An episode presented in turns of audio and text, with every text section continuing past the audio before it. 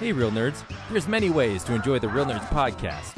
You can listen to us on Stitcher, iTunes, and now Spotify and iHeartRadio. You can see what we're up to around town by following us at Real Nerds on Instagram. And if you want to send us your thoughts, you can email us at realnerds at gmail.com or call us at 720-6nerds5. Like us on Facebook at Real Nerds Podcast or tweet us at Real Nerds. And now on with the show.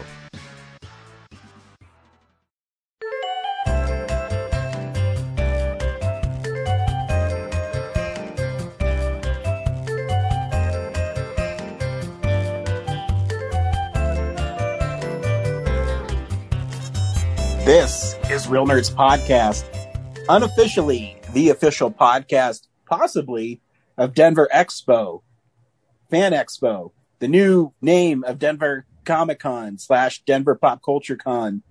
But you can always go on to popcultureclassroom.org to help that charity and see what they're doing around town with a lot of things. Every week on Real Nerds Podcast, we see a new movie and we podcast our experience to the world. This week, we saw Zack Snyder's Justice League. Stay tuned to the end of the episode where we will tell you, you should see the film, play the trailer, and then spoil it. Yes, an actual movie that has spoilers because it's a comic book movie and it's epic. With me most weeks is Zach and Brad. Zach, you're muted. And Corinne's muted. Come on, guys. and Corinne. I'm here. Hi. Hey. Hi. I'm alive. I feel like I'm talking to myself. Gee, many Christmas. Ryan, Ryan, maybe you are. What if we're not real? Oh my gosh, is this the Matrix? No, no, no, no, no. Like, this is a I'm ghost not story. even like really here. Um, that's my really shitty Keanu Reeves. Checking in, Ryan. But you've always lived here. We also talk about movie news, Blu-rays that are coming out, general movie musings. We're a movie podcast. We've been doing it for 10 years. General Movie Musings is my favorite uh, man, uh, member of the commanders of the armed forces. You know, a great general. That's a great job. Yeah.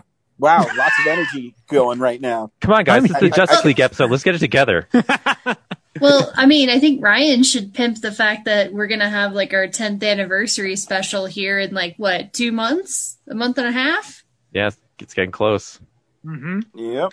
We're Where we will all duke it out our head to head. list of 100 favorite films, and we will debate which films will make it into the top 100 films of our existence. I don't want to even try for my choices. Can't I just be the moderator of this debate? I mean, sure, Well, it'll you know, make it easier always to be do. 100. Um, It's not. It's not about ease, ease and comfort. It's more just like I know that I'm going to lose the argument every time. So I'd just rather be the moderator. you can also check our Twitter and our Facebook for Corinne's Movie Madness 2021 edition, Mhm. where you will be able to vote on what Disney movie you prefer on a list we generated against ourselves, which I think is really weird. And it's still think it futile because been- she wants Beauty and the Beast to win no matter what. So yeah. Oh, it won't. I'll make sure that Pinocchio fucking wins this motherfucker. Well, that's for the listeners and the fans to decide. I mean, that's why I chose The Little Mermaid, just to skew the results. fuck yeah, fuck it. That maybe some people think The Little Mermaid's a better film. Who knows? I mean, it's not a bad film by any means, but come on, Beauty and the Beast. How, songs are how do you fun. vote against that? Ex- excuse me, Corinne. Excuse me, Corinne. Does it have a toad who rides a motor car?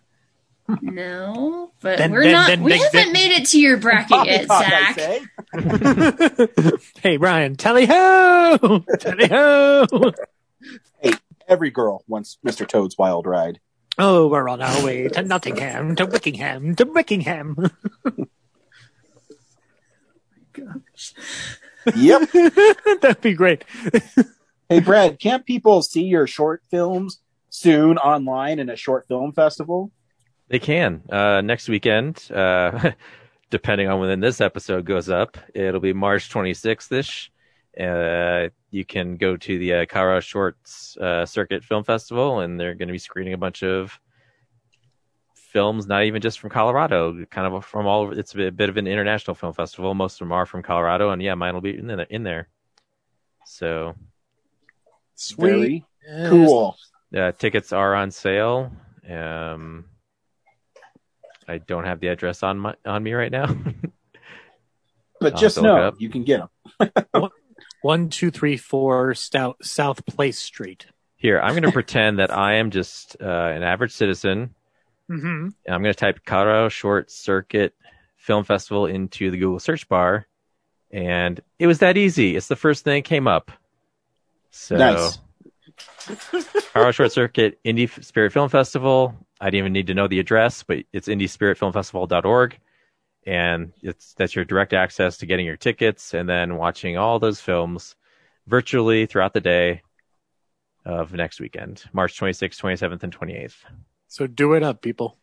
And you can also go to Zach's separate podcast and listen to his panel that he did with the one and only Leonard Maltin. You can, you can do that. Um, yeah, it's the audio version, um, which thankfully the visual components weren't wasn't overflowing, so you're not missing much yet. But eventually, I will re- release the video. Until then, enjoy the audio version. And where can they find that, Zach? They can find it at ballyhooreviewpodcast.com or at yesteryear ballyhoo review on your podcatchers. Wherever you get your podcasts, ballyhoo will be there. See, when I give you an opportunity to promote your shit, know where Yeah. it's at. Amateur one, amateur two. Fuck. Here, here, here, Brian, Brian, here's the problem. I was eating a Lucky Charms cookie from Crumbl, and that's Oh, so delicious. you're blaming leprechauns? God. What did the Irish ever do to you? Golly. they technically helped create me. That's what I have against them. no, I love the Irish. let's uh let's hike to the top of the Hollywood sign and see what's happening in movie news. It's real news. Wait, is that how we find out about Hollywood news? We have to just hike up to the Hollywood sign? Yeah, you, you climb up the H and you look down on the town below. Okay, I've been It's- using it's the internet. Live from whole- Hollywood Land. Pretty sure it's illegal to do that, Ryan. I don't think a cop should be encouraging crime. Right, Corinne, Corinne, stop, stop, stop, stop. It's Hollywood. Rules don't apply. it's interesting that you brought that up because Warner Brothers has abandoned its plan to build an aerial tram to the Hollywood sign. You like you like how I do that segue? I didn't know you were going to do that. Do that uh story. Yeah, but I'm you blew my mind because it was it was a deep cut that I pulled up and you, you nailed it. And uh, Nice. I, I think a guest has just signed in. mm-hmm. Yes. It's Hello, Jesse. Jesse. Hey, I'm back. Nice. Welcome back. We just started the show. So Jesse is our Superman fan superstar. I don't know how to say it, but you're, you're a go-to guy for Superman. So we're glad you're on this episode with us. That's right. Yeah, people ask me all sorts of strange and dumb questions about Superman. This is your Well, first yeah. appearance since uh, the Man of Steel episode, like eight years ago. That's yeah, that is correct. That's right. You did have me on for that, so this is very fitting. yeah, and we also had you as our uh, lead snob in the uh, Real Nerds Pod Show episode, where we we go against the other real nerds. So- Yeah, you know, it's it's funny. I had kind of forgotten about that, and I recently showed it to a friend of mine, and uh, he was very much like uh, surprised. He's like, "I didn't even know this was a thing." Like, yeah, sometimes I'm in Brad's videos. He's like, why would you do this to yourself? Yeah, kind of. He was like, "You should uh, should probably see if they can take that down." You know, like once you put stuff, once you put stuff out on the internet, Jesse, it's forever. Don't you know this? Why is Are someone you trying flagging? to get a job? Someone's flagging my YouTube video constantly. So Pleasure yeah, to have you on, Jesse. We're just digging into movie news. Well, thank you. Uh, yeah. So, like I said, uh, the, the Warner Brothers is was was planning on doing some kind of touristy uh, gondola that takes you to the Hollywood sign, uh, and I guess they're not going to do that now because it would be expensive, and you know people are isolating still, so not not a great move currently, and um, I'm I'm fine with it because I've I've been there. I don't I don't think that'd be a, a cool thing to do. I mean, it it'd be interesting, but there's one we're living in a different world with it, and number two, if they've got the money to build a tram or a gondola, maybe they can, you know, I don't know, help out movie theaters. Just saying. Yeah. Or pay their employees more. Yeah, how about that? Don't need a gondola. Need better health care. Plus, too, like they already have enough problems with people vandalizing the sign. So, Yeah, like, just inviting more people to get there easier. Yeah. yeah. Just wait till I get there. I'm gonna turn it sideways. Then you'll never know what town you're in because the si- H will be sideways. You see, it'll be like Hollywood. That's not a real place. So it looks like uh th- there's a Zatanna movie coming, and it's going to be written by promising young woman director Emerald Fennell. Ah, Ryan, can you explain to the audience Zan- Zatanna? She is a powerful sorceress. Her dad Okay. is Zatara. He's like a member of the Justice League, and she's been a member of the Justice League. She's pretty Yeah. cool. She Yeah, also no, she's a uh, yeah, she's like been Batman's love interest at different points, I think. But she's also pretty cool I don't. on her I don't own remember. merit.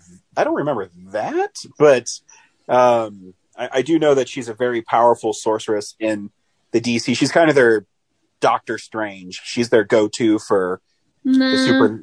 I'd say Doctor Fate is more like Doctor Strange. Yeah, I was just gonna say Doctor Fate is more like DC's Doctor Strange. Zatanna's probably closer to like the Scarlet Witch. Sure, but Doctor Fate is really old. Well, it's a different person every time. It's just whoever's wearing the, the helmet of Nabu. hmm DC's stupid. Anyways, Wait, wait, wait, way to wait, way to open up the borders of friendship, Ryan, by trashing the universe we're about to talk about today immediately. eh, who cares? I Yeah. might trash it when we do the review. Okay. Speaking of DC, the next bit of mo- news is that DC, or more importantly, Warner Brothers, uh, Warner Media, has announced that the Snyderverse is officially over, and there will be no more Snyder movies or the Ayer cut of Suicide Squad. So, Yeah, it should be the interview with the uh, Until executive. they need money. She's no. She says, "Nope, we're done." which I, I think is uh, short-sighted, but what are you gonna do? Uh, yeah, I don't know. I, Yeah, I but read you know, a- they said that before when people were like, release the Snyder Cut, and they're like, we can't, it, it doesn't exist. Uh, we can't, it would cost too much money. And then enough people complained and they were like, okay, fine, we'll do it. Yeah. At this point, the Yeah. bigger problem is that, that some of the actors don't want to come back anymore. Yeah, Ben Affleck's kind of done with it. We'll talk about this, and I, I, I kind of, I'm, I'm assuming one of the shots that I saw was filmed during quarantine because he does not look the same as how he did in uh, uh, the original cut. But I think he's pretty much done with it, and I can't imagine Ray Fisher's returning under any circumstances. well, I mean, he's in the Flash movie, so he's not totally done. He was offered it. I didn't know. I didn't realize he accepted it, given the fact that of what he's fighting against with Warner Brothers. But No, uh, Ben Affleck. oh, Ben Affleck. Oh, that's right. Ben Affleck is in the Flash movie. Okay, then never mind. He's not done with it. No, and I know Fisher isn't. Cavill is out because they recast, like they cast a new Superman. So he's kind of like, yeah, I'm not supporting any of this. So Yeah, Cavill's Cavill's got the Witcher thing going on now, so he's okay. He's got he's got things to do. Yeah, he's going to be fine. Yeah, he'll be fine. Je- Jesse, he'll be fine. there's there's always going to be things roles in Hollywood for you know tall, muscular, attractive men. So Yep. he'll be Yep. fine. like playing Sherlock Holmes again and Enola Holmes too. That's what we need That's him for right. the most. That's what we need him for right now. Yeah, we need the world's greatest detective to be cucked by his younger sister that doesn't technically exist. Uh, but it's but it's but it's fun, Jesse, and she solves mysteries, and it's a fun time. That Yes. movie's okay. yeah, it's perfectly It fine. just very okay. Yeah, Yes. it's good for a watch. Yes, I agree with Jesse. Speaking of uh, DC characters not returning, there seems to be a chance that Michael Keaton is not going to be in this uh, Flash movie. Uh, apparently, COVID restrictions are making it difficult for him to maybe do his job, and we'll see how that goes. I'm surprised that he just isn't a lock already. Why don't they get George Clooney? I, maybe. Yeah, Or Val Kilmer. No, Yeah. Val Kilmer's going through some health issues. Why not so- dig up Adam West while we're at it? yeah. dude? Oh, please do. I want the zombie of Adam West No, to be in Flashpoint. you know who we need? Kevin Conroy. Oh, oh, He he got to play Bruce Wayne in the CW uh, But- uh, Crisis event. but Ryan, Ryan. Oh, oh, I'm, not, I'm sorry, you're not Ryan. You're Brad. Brad. What if we just, you know, put him in there anyway? sure, I, I guess I'm the executive of Warner Brothers now. Let's just do Yes, whatever we yes. want. Yes, you are. also, find a way to make Mark Hamill the Joker, like an aged Joker who's like completely lost it. And give me a Martian Manhunter movie, gosh darn it. no, we're not doing that. Yes, we are doing that. I am the captain now. You can always just get Will Friedle to be Batman. Wilfred. Oh, Yeah. I'm down. Or Will That was a Arnett. cut. I'm sure not everyone got that. yeah, No, from No, but- Batman no, but- right? yeah, yeah. I'm thinking Will Arnett too now, Corinne. Now that you mentioned it, Yeah, he's Batman. Yeah. Um. Yeah. So the last thing uh, is a death. Uh, Yaphet Kotto died. Mm. Uh, you may not know the name, but I'm sure if you uh, have seen him in Alien and what was the other big one? Dang, I, mean- I totally forgot. it's not a big one, but Ryan and I would know him from Freddy's Dead: The Final Nightmare. That's Yeah. right. The Running Man. Running Man, yeah. Um, he's got a huge list of TV and movie credits. Um, Mhm. So, but I think um, among, among nerds, his role in um, Alien is probably the most memorable. So, uh, He's in a lot of films. Although I don't remember the character. Oh, Parker. That's what it was. Yep. Um, yeah. So He was a sturdy character actor for years. He start he, like he did a couple. He did a he did a film with Rudy Ray Moore, the guy, the subject of uh, Dolomite is my name. Um, I'm trying to remember the name of it though. He's Uh, one of those guys who's in everything and you really like him in everything he does. You know? yeah, yeah, he even came back to voice his character in Alien Isolation, the video game. So there you go. Solid cat. Yeah, I know NECA just produced a figure of him recently. They were able to get his likeness rights, so nice. at least he's immortalized in plastic forever. Yeah, they had like a huge 40th anniversary Alien like release, a bunch of stuff. So, uh, yeah.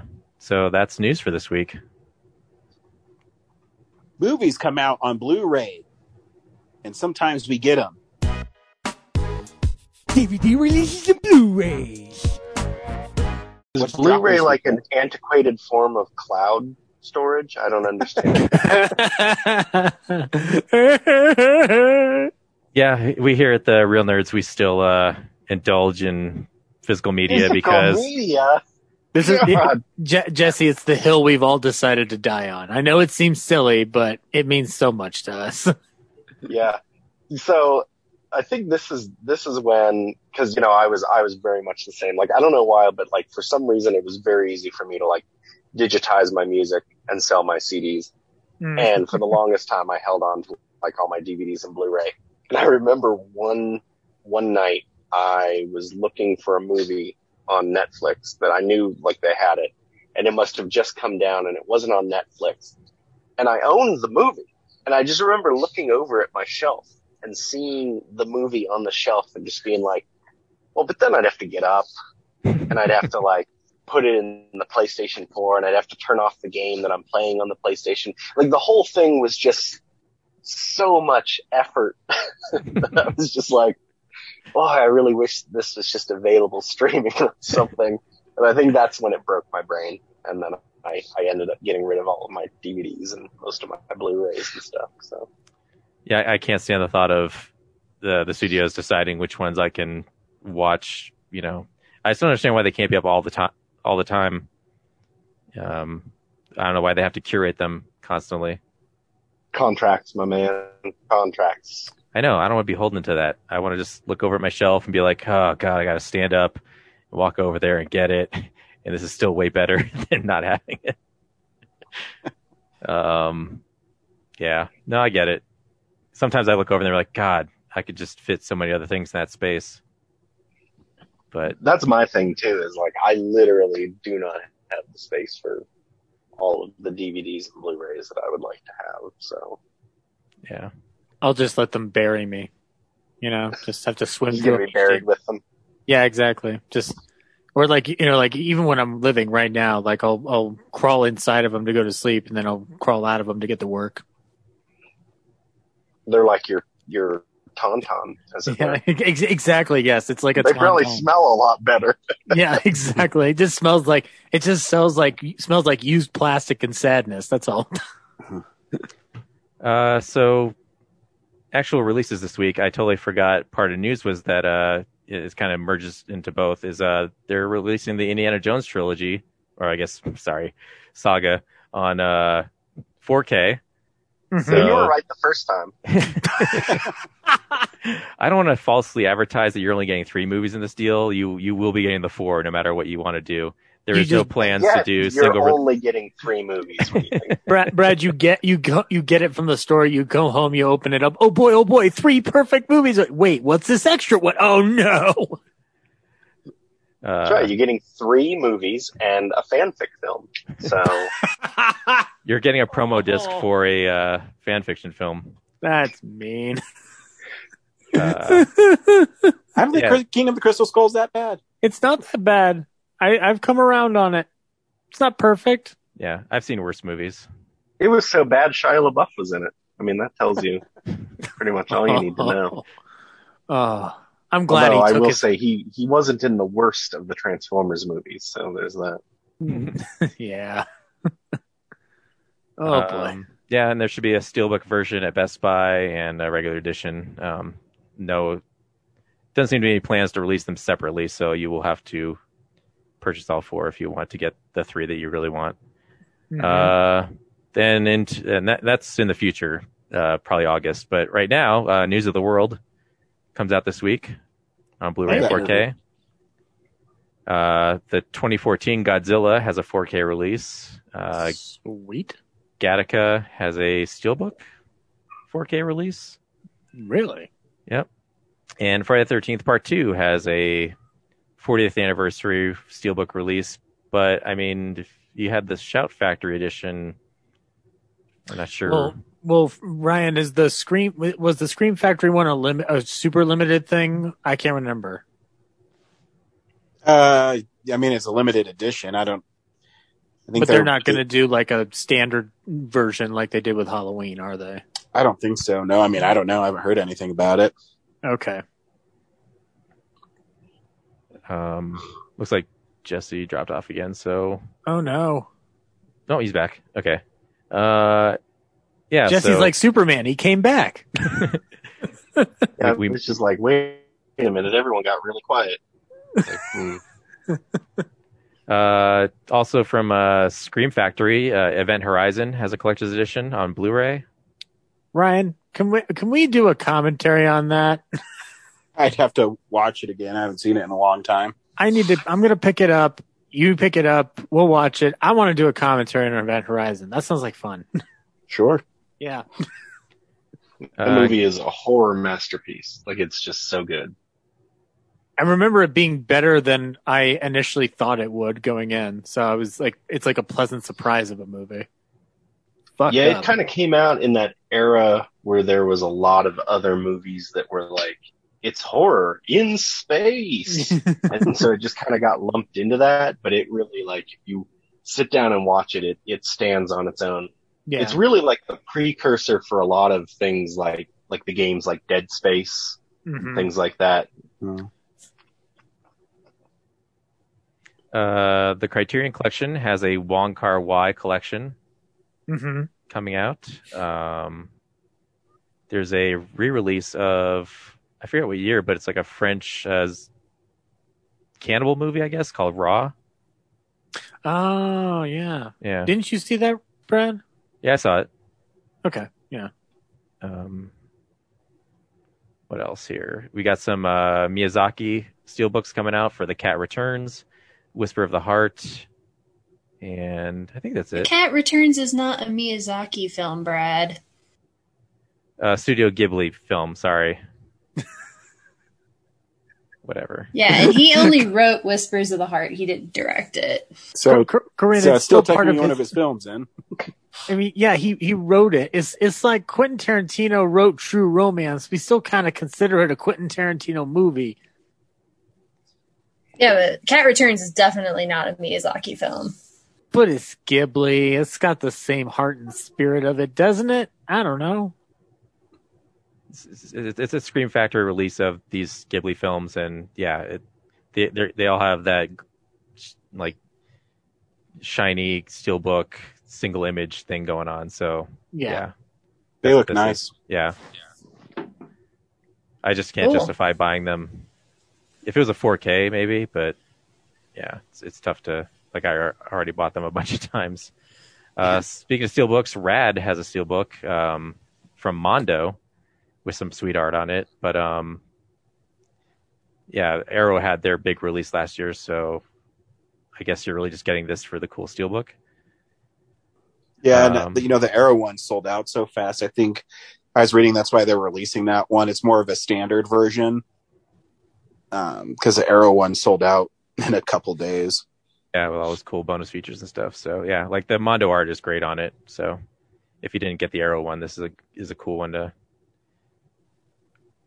pick up. Uh, the Legend of Korra has a complete series Blu-ray set Right on. coming out. Uh, Excellent show. Everybody should go check it out.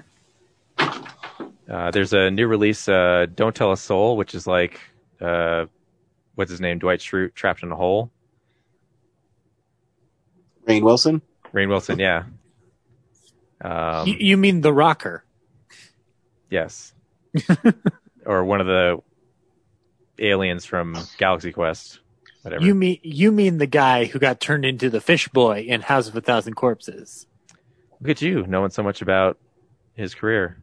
I know. It's for you. Someone's. I, I full disclosure. I, I, apart from rewatching The Office constantly, I'm a huge Rainn Wilson fan. Just his film career. He's a cool guy. Um, Actually, are these March 16th? Is this site not updated? Oh yeah, we didn't we didn't do Blu-ray releases last week because we did the we did Film Explosion. Explosion, yeah. 1981. Well, so You some of go these are already out. Blu-ray.com is a more up-to-date site if that's not what you're on. No, that is actually what I'm on. It has new Blu-ray releases and then upcoming, and then like it hasn't moved the upcoming to new. So I go like, to I just go to the release date section and then it breaks breaks it down week by week. yeah, I should have stuck with digital bits. This is too confusing. Um, yeah, so like last week, we also missed Promising Young Woman and Psycho Goreman. Uh, my Hunky Boys edition of Psycho Goreman has not arrived yet, even though it came out last week. So I still love that's the name of the. yeah, it's awesome. That Uh, movie looks like it's going to be fun. I want to check it out. It is fun, Jesse. You will have a fun time. yeah, I feel like stupid like monster comedies. oh, Uh, oh, I do. I, I like stupid everything. So actually, Please keep- you're Power Rangers fan, so the Psycho Goreman is very Power Rangersy. there's a lot of like a re- lot of rubber costumes. Oh yeah. oh yeah, Je- Jesse, y- you your quota will be overfilled. Yeah, There's a lot of uh, interesting the future of humanity to teenagers. sort of. Um, A little younger. Question mark? Yeah. I mean, I, I no, mean, I've seen the trailer. I mean, I know, I know kind of what it's about from the trailer, but it, it does look fun. I'll have to check it out. Uh, yeah, and the last thing uh, I guess is uh, F- Soul is also getting uh, an actual physical 4K release. So hell Woo. yeah, if yeah. you, do, if you don't want to wait for, if you're not subscribed to Disney Plus, you can run out and grab it. Mhm. Yeah. Disney seems to still release physical stuff because their physical releases still sell really well. Mm-hmm. Because not everybody can afford their service, but sometimes people can afford one of their discs every so often. So, yeah. Well, And plus, that's- like this week, uh, Disney Plus went up a dollar. I know I, I got like four alerts constantly about it. it's just like when Netflix goes up, you're like, whatever. Even if you like, I remember when they were first pitching it, they had that lifetime price, right?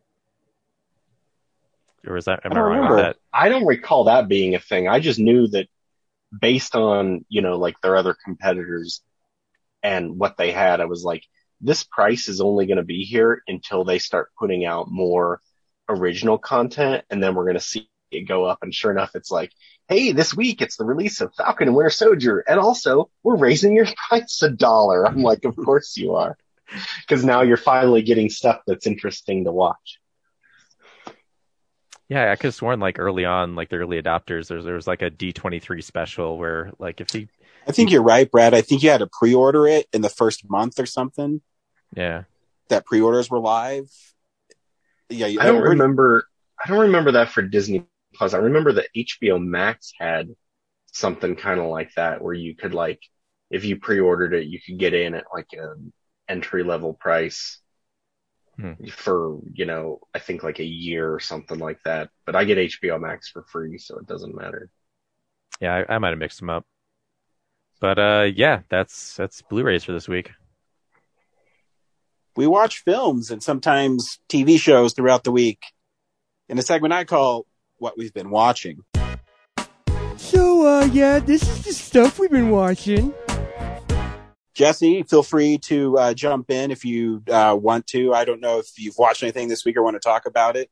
Um, I can start with somebody else, and then if you want, you can jump in. Yeah, no, I'll go. So, Cool. uh, I don't, I don't watch a lot of TV, um, in, in general, but I'm still really loving Snowpiercer on, uh, TNT. Uh, it's, it's still like a really great, like original show. I remember when they first, you know, for the first season touted, I was like, well, I liked the movie. So we'll check it out. And the series has just been, you know, its own thing. It's like the David S. Pumpkins of uh, TV spin-offs from a movie. And it just continues to be really good TV. Um, I'm still watching American Gods. I'm about a week behind. And this season hasn't been great. Like, I, I feel like every, every episode I'm kind of like, well, this is weird. And I'm hoping that it pans out. You know, like sometimes you just gotta like get on that train and ride it. And I then, feel uh, that way I about mean, a lot of Neil Gaiman stuff. yeah, exactly. Well, and this one's already going so far off the rails from his original book that it's it's it's got its own legs and it's running. But you know, I'm trying to trust in the system. And then other than that, uh, uh, John Oliver's show came back on, and uh, you know he's pretty funny. I like watching. yeah, his he's shows. been Last week tonight. Yeah, yeah. His show's been he's been on More point the last few weeks. Yeah, I mean it's it's been very uh to the left, I would say. I mean the show always kind of veers that way, but really like since they came back after everything, it's like it made a hard left. But um, you know, it's always it's always good for a watch. It's always interesting to see, you know, like you know, differing points of view and there's a lot of education involved where you're like, oh, I did not know that that's how you know, like that was, was done within like either like politics or science. Like this week's was about plastics and recycling. And, uh, that was really interesting to watch because I, I feel like live in a world where we're constantly told like plastics are great. You can recycle all plastics and really like you can't. Like there's like Yeah. 10% of plastics that you can recycle. So that's, that's kind of a, which I know I knew there must have been something going on with plastics because Hasbro recently announced that they were going to go to plasticless boxes for the figures. Hmm. It's like when you go into the store instead of like, you know, seeing the typical blister pack where you're like, oh, there's, there's Iron Man in the box. It would just be like a cardboard box that would have a picture of Iron Man. And all I could think was, is how do I know that I'm actually buying what's in that box and that some Yeah. a-hole didn't come in and, and like buy it, take it home, steal Iron Man and then just put like some rocks in there and return it. I mean, to be fair, you could say that about anything like a blender or a crock pot or whatever. Je- Yeah, Jesse, also- you, You could, figures- but it is a big problem, especially like in the past year, um, with collectible action figures, people buying stuff and swapping the figure out with basically garbage and returning it. Even with the clear window, like like you Yeah, could see that it's the wrong figure. clear window. Yeah, but the, you know the people that work in the stores like they don't care as long as something's in there. But like I, as the consumer, know when I go to the store, I'm like, well, that's that's not Iron Man. That's just garbage. I, I saw Whereas uh, like now, you'll never know. You'll never know until you get it at home. or even if they like put it together right in the factory, like you know, you can get an Iron Man home and he's got like like got two left hands or something. Yeah, or like really dirty paint. You know, just uh, I, I think it's a it's a bad it's a bad I- beat. I, I I'm just. I'm just thinking back to when you said that somebody just puts rocks in there, Jesse, and I just wondered like if Charlie Brown gets that for Christmas, does he just kind of lose his shit at this point? Because he's not only getting rocks at Halloween, he's getting rocks every single day of his life. That's right. So, so there was a there was a big story that happened, and now it like because of it, like Target doesn't accept returns on like Pokemon cards, hmm where some someone or some gr- groups of people were buying like the whole you know box of Pokemon cards, and then they would take it home and they would empty all the cards out. And they would fill the box back up with essentially garbage that was, you know, so it had a weight to it. And then they had a shrink wrap machine and they would reshrink it and return it to Target. But is this in the in the heyday of Pokemon cards, or is this No, this- today? Is right now. Right now. what? Yeah, so so here's something you guys probably don't know, but like in the past year, because people can't like go on vacations or leave their houses or do anything of meaning, uh, people have started collecting things again. Like they've started, you know, buying action figures, buying, you know, high price sneakers, and for some reason, like basketball cards and Pokemon cards are like through the roof. like the value has just like gone bananas. People are buying them up. Stores are limiting how many people can buy. People are getting into fights in the stores over them, like fist fights. Wow. Well, shit, I need to go to my parents' house and dig out my old Pokemon cards. You, Corinne, you Right? could have a fortune. You could honestly, like I'm not making this up. You could be sitting on a fortune. I'm not making that up. Um, yeah, people are just like nuts for them. So like McDonald's, and I only know this because I have a two year old, but Mc, McDonald's had a promotion recently where in the Happy Meals, because it was like the 25th anniversary of Pokemon.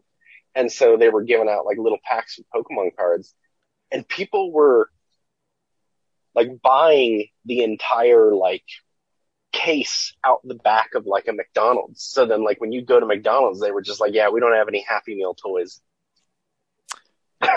Because someone that- bought there- all of our Pokemon cards. Je- Yeah, Jesse, you- there, there's a special place in hell for idiots like that who are buying cases of the McDonald's toys out the back. yeah, I didn't know you could just actually just go and ask for the toy. You don't even have to buy the Happy Meal. Yeah, they charge you like a dollar or something for the toy. You can you can just buy Happy Meal toys. You don't have to buy the meal. But I guess because it was becoming such a thing, McDonald's had to change it where they were like, yeah, you you have to buy a Happy Meal. And then even at that, they were putting like if you didn't have children with you, they were putting limits on how many Happy Meals you could buy. I, I, but it needs to be like the reverse of carding people for alcohol or something like that in order to get them to not buy, to not do this shit. Yeah, I don't know. The world has just gone mad, but that's, if you're not in the know, these are things that are happening around you. So I guess, I guess to be fair, Jesse, you've got to catch them all, right? someone's got to catch them all. I don't know, not me. I don't want to be Uh, the very best. I, I gave all of my, the ones that I'd gotten from Happy Meals away to some guy in a local group and he was very thankful and, um, yeah, I, I didn't like mean to, but I kind of like took a dig at him where I was like, well, my daughter's two, so she's a little too young for Pokemon and I'm 40, so I'm a little too old for Pokemon. like, this dude was like- Clearly like 40, if not older. And just the look on his face where he was like, I'm angry. You're giving me free cards, but I don't like what you just said. You know, there was just a lot of emotions he had going on. oh, he kept his mouth shut, right, Jesse? He did, yeah. He didn't Okay, say good. anything. You just he had the look of like, you know, like the. mhm, mhm, mhm. I'm so You know, close to the people end of the sale. Yeah, exactly. He's just like he's giving them to me for free. I'm just gonna just gonna take it. You can see tiny sweat beads coming out of his forehead, going like, "Don't say anything." Yeah, he's just dripping sweat. It's just running down. I want to unleash my Charizard right now, and I can't. But Cool. But yeah, I got us like way off topic. But yeah, other than that, um, you know, I, I watched the first episode of Falcon and Winter Soldier, and uh, you know, I've been watching the WandaVision. So, um, I also watched, um, which was very uncharacteristic for me, but I love the live action movies. I watched the, uh, uh, boy, I'm I'm blanking on it. Something the Black. Uh, it's on Netflix. The uh, Pacific Rim, the Black that like Oh. anime series that they did on Netflix. Oh, baller! And uh it's it's very uh it's very anime. You know, like it's it's kind of funny to see like uh a series that was like an Americanization of anime that has been now re you know, animeized Yeah, kind of a like, thing where It brought back to its roots. Yeah. Yeah, exactly. It was like, oh, I I love Pacific Rim. I'll check this out. And I watched it and I was like, this is very like Pacific Rim, like Evangelion again, you know? I mean, Corinne, it might be up your alley then. I've never heard of this. I might have to check it out. But I've se- I've never seen seen Pacific Rim the movie, so I might be lost. You, you. No, uh, it does, it has like a really quick like recap at the beginning. I mean, like the, the movies aren't like super in depth. Like it, it's basically like, uh, monsters came out of the monsters. sea. So we created giant robots to fight monsters. And you're like, that's it. That's, that's the story. robots fighting, giant robots fighting giant monsters. Throw a rock and you'll hit an anime based on that. Yep. So, so yeah, I mean, it was, it was good for a watch. Um, it was, it was interesting. I was able to fly through it really fast. So I, I checked that out. Um, yeah, I'm trying to think not too much else. I watched a lot of YouTube. Right on. Go. Sorry, Brad. No, good. I was just gonna kick it to uh, you. See what you've been watching. Oh, me. Yeah. Um, let's see. Just trying to bring up my Letterboxd. Um, yeah, I, I um, after I watched that reaction video to the um, Avengers Infinity War and Endgame, I, I just I've been kind of waiting to maybe see it again in the theater, like through a private screening, but I was like, you know what, I'm just gonna watch it because I haven't actually maybe watched them in a year or so, and uh, it was great. Like watching them back to back for the first time. I think I've ever like cleanly done that without like taking a break. Um, and like they're just so much fun, like seeing things connect from one movie to another to another, uh, really quickly was great. Um, and it really kind of like provided an interesting contrast for what we're going to talk about later. Um, then the other two things I watched were um, How This Get Made did a uh, uh, review of a movie called The Talking Cat, which is like uh, it. yeah, it's it's some really low budget, like the room level, uh, kind of hobbyist film, I guess, um, about a talking cat. Uh, that's apparently voiced by um, Eric Roberts, who decided to do all of his uh, VO on his iPhone and send it in. Uh, it looks like it. It sounds like he did the read in like ten minutes for all of his lines, and then just sent the file. um, but yeah, there's Eric this- Roberts cannot be bothered with acting. he's the only name that you'll know from this movie. Uh, the rest is, is all fresh faces. Um, but there's this cat, and it wanders through um, this. I guess I can't tell like where they are because some of the exteriors are like a mansion in California, and then sometimes there's like stock footage of a beach in Costa Rica, and then the other house in the movie is like looks like it's in Oregon. Um, so yeah, I'm not really sure where it exactly takes place, but the cat uh, wanders into the life of this guy who works for a tech company, and he decides to retire, and his son is tutoring this other girl, um, and I, don't- they he's he's struggling with what to do with his free time, and then meanwhile there's this other family in the cabin that looks like it's in Oregon, and the mom has twin uh, son and daughter. Um, the daughter is trying to become like a tech billionaire, and the son is just trying to figure out what to do with his life. And she's trying to have a catering company work out. And uh, the cat wanders between both these two lives, trying to like get them to come together and be a part of each other's lives. And yeah, the the cat has like an animated mouth that like if you did it in After Effects and just like put like a black circle and stretch it a bunch, like that's how he talks. And he only talks to like people once. That's his rule. Like he'll actually vocalize, like he's always talking to the audience, but he'll talk to the characters one time. And, you know, it's it's never anything super helpful. It's just him he says something to them one time and that's it. And then he's not allowed to talk to them ever again. And uh it's insane and uh, just shot horribly and um yeah, luckily there was a RiffTrax version of it too.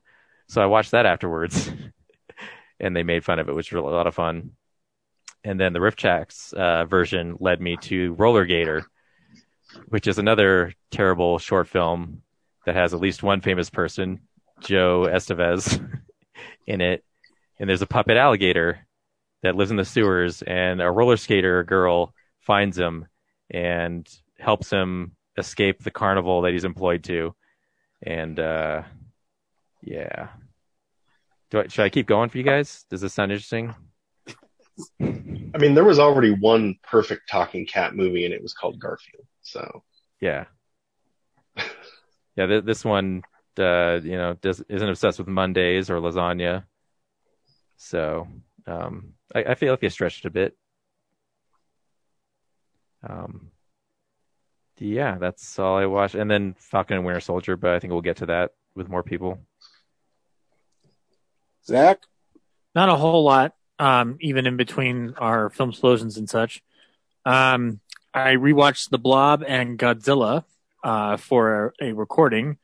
Um, I hadn't watched The Blob with Steve McQueen in a while, and I forgot how old Steve McQueen is in that movie and what he's supposed to be playing. he's like 30 as an actor, and he's supposed to be playing like 15 or 16. So it's very, very stark when you watch it. But um, like If he's anybody- on a CW show. no. he would have been great on Riverdale, Jesse. He would have been wonderful. That's right. We we're all high school students, yes, in our I'm just- thirties. It's just like imagining Steve Buscemi and 30 Rock going like, "Sup, fellow children." That's right. What's up, fellow children? um, uh, but uh, yeah, no. Um, if anybody's never seen the Blob, spaceship lands in a small town in Pennsylvania. Uh, it's a blobby thing, and uh, it latches onto people, and then it starts creeping and crawling all around the town. Um, according to the theme song, it creeps and crawls and scatters all over the floor. Um, uh, but yeah, it, it was actually it's a Criterion release too, so it was a really good transfer, and whole movie looked. It, it's still a fun blast. Um, and then Gojira, Godzilla. I actually watched two versions of it. I watched, I rewatched the Japanese original from 1954, directed by Yoshiro Honda, um, which I hadn't seen in a while, and it, and it looked fantastic. And the movie still packs a good punch. Um, but then I watched the Americanized version, Godzilla King of the Monsters, um, which I don't remember seeing this version, but but I guess I must have seen clips of Raymond Burr in it because I forgot Raymond Burr was in the Americanized version. So if anybody doesn't know, Godzilla, when it was made, Terry Morse, um, a a filmmaker in um, uh, America, picked it up and re-edited it and reshot f- and shot new footage with Raymond Burr as an American journalist named Steve Martin. uh, who is covering the attack of Godzilla uh, in Japan. So it's it's not it's not like an atrocious thing, and it's not like there's no disrespectful attitude Terry Morse takes towards Japanese people in it or anything. It just feels weird because they kind of basically strip away the allegory in Godzilla, which it doesn't matter either way. It's still a fun monster movie if you watch the Americanized version, but if you watch the original Godzilla, there's like a really like stark analogy going on with between Hiroshima, and Nagasaki, and the H bomb that uh, uh, that affected a fishing boat and where a person died. So there's just an it's interesting to see how somebody was translating the material. Um, but it's all cool because it's got Godzilla and he's a big old lizard monster that smashes things. And I can't wait to watch him smash Kong's face and have Kong smash it back in Godzilla versus Kong. Um, and then um, I rewatched Sullivan's Travels, which I hadn't watched in a while either, but I did it for another ballyhoo. Um, the uh, Ryan, when was the last time you watched it? I know you picked it up before I did on Criterion. Uh, maybe six months ago. Okay. Um, so I found I I I it's been a while since I'd seen it, but I rem, I I was able to pull out another Coen brothers reference because that movie obviously is filled with stuff that then goes into Oh Brother Where Art Thou. The scene where um Sullivan is helping out that widow and her sister, and then he goes to like spend the night in their house. The portrait of her ex of her former husband, uh, every time they cut away to the portrait, it keeps changing facial expressions. The Coen brothers pull that same thing in the Lady Killers remake that they did when they ever they move over to Irma P. Hall's um, uh, hu- former husband uh, and the portrait of him in the wall. So the Coen brothers go back to Preston Sturges constantly because that that that that's just like a yet another reference that they pull in another movie that's not even related to their initial goal.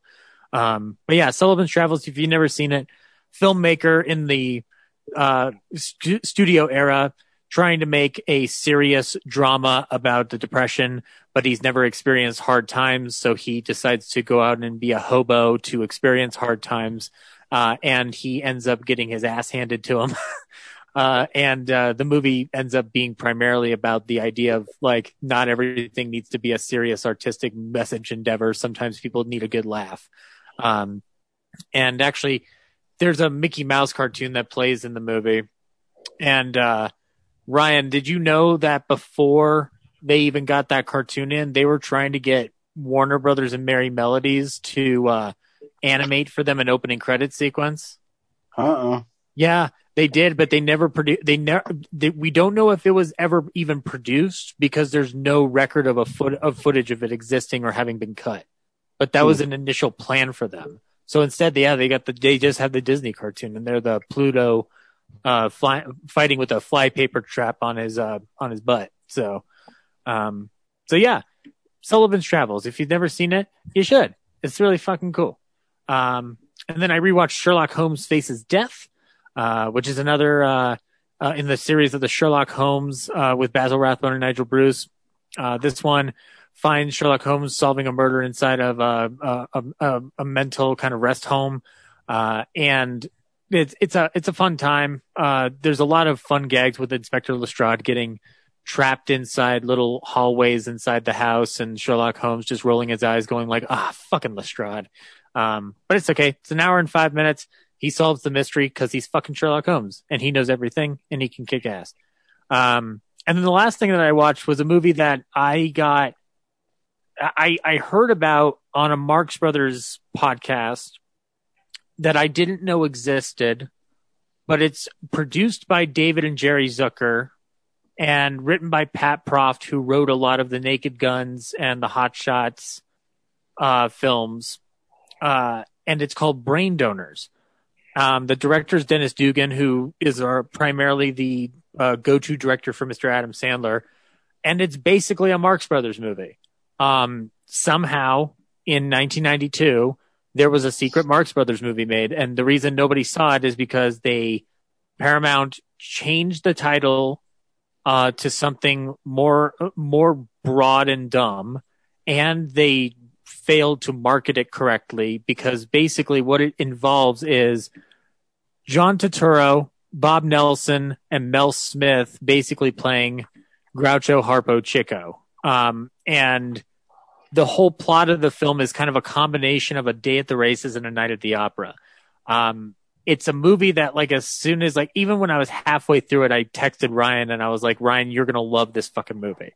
Um, it's the right amount of silly and stupid that the Zucker brothers are uh, have made their bread and butter butter on. Um, but it also feels like ten times more intelligent than it ought to because it is pulling off like superb Marx Brothers type type material. Um, it even uh, they even one up they instead of an opera they do a ballet and I would argue that as much as I love the insanity in Night at the Opera, I'm tempted to say I prefer the insanity at the end of Brain Donors as a as a comparison because everything that I would probably want to see in an amped up version of a Marx Brothers movie happens in that moment with the same aesthetics as a Night at the Opera. Um, so yeah, if you've never seen it, it's, it's on. You can rent it on Amazon Video, and you can get it on Warner Archive DVD. Uh, but it's called Brain Donors. This is John Turturro playing kind of like a Groucho Marx character. I want to say like a year or two before Barton Fink hits, and we don't. I don't think I've ever seen him do really a comedy of this nature ever again. So if you want to see what John Turturro's career might have done had the movie been successful, this is like this is your example here. Um, so yeah, Ryan, I do hope you uh, check this out at some point because I think you'll really get a f- fun kick out of it. It's like 75 minutes, breezes by. Sounds right up my alley. Yep. And that's all I watched this week. Corinne. So just two things I'll talk about. Hanyo no Yashahime had its season finale on Saturday, and it was crazy. Um, spoiler alert for anybody who cares about Hanyo no Yashahime. Um, they did the ballsy move and they killed off one of the main characters, and then her, the other two main characters like raged out on the main bad guy, and it was this awesome fight. And of course, at the very end, they set it up to where you're like, okay, yeah, they're gonna bring her back to life um, but it was still pretty emotional and epic. And I'm so excited to say they are getting a second season. It has been confirmed. We haven't heard the timeline yet, but I'm guessing that it'll probably start in October, which is when uh, season one started. So they'll probably just keep the same schedule, but we don't know that for sure yet. But pretty crazy. I'm super excited for season two. Um, lots of questions still unanswered, so I'm very thankful that you know the story will continue. And then the other thing I'll talk about is I finally got around to watching. Um, oh my gosh, I just forgot the name of the movie. Crazy Stupid Love with Steve Carell and Julianne Moore and Ryan Gosling. You all have It's seen fun this movie. movie. Yeah, Yeah. it's a fun movie. Okay, I hadn't seen it before, and I gotta say, I was kind of surprised. I shouldn't have been as surprised as I was by the connection between all the characters at the very end. But I was like, oh, wow, why didn't I see that coming? I should have seen that coming, and I didn't. Um, but no, it's a good movie and uh, really interesting discussion about like masculinity and family life and you know, relationships and things like that. So it's just a interesting, fun little watch. So recommend it. It's on Netflix. I think it was on my film explosion list from that year. I can't remember off the top of my head though. I mean, I wouldn't blame you if it was. I mean, it's a good movie. Yeah, I just can't good in it. remember. You get old. You've done so many of them. you have a hard time remembering. I know, like that first five minutes where they're introducing uh, the couple in the restaurant, and you see like the sequence of all the couples, and they have like their legs on each other under the table, and then you see this very stark contrast to the main uh, Steve Carell and Julianne Moore's character, and you know, like he's in the tennis shoes, and they're not touching each other or anything, and then she's like, "I want a divorce," and it's like, yeah. show, don't tell. It was great, really well done. So, recommend everybody go check it out.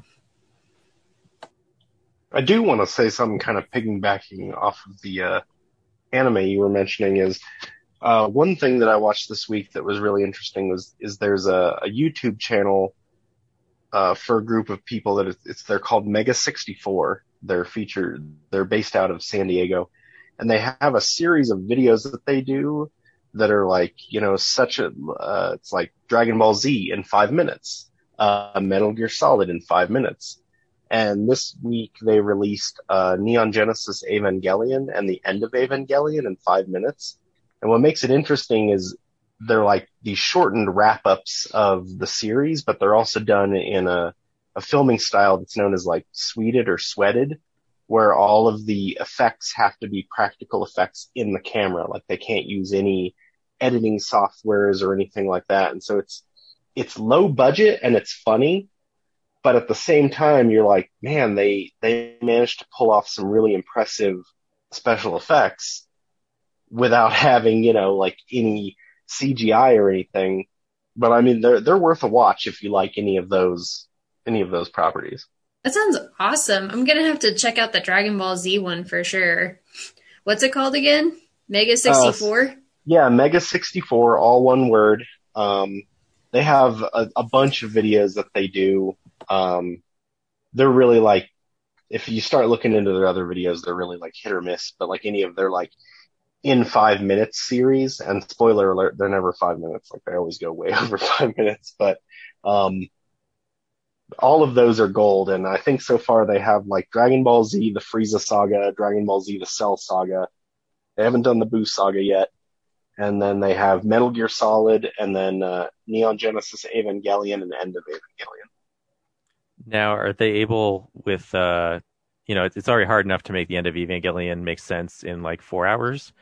How do they do in a much shorter time?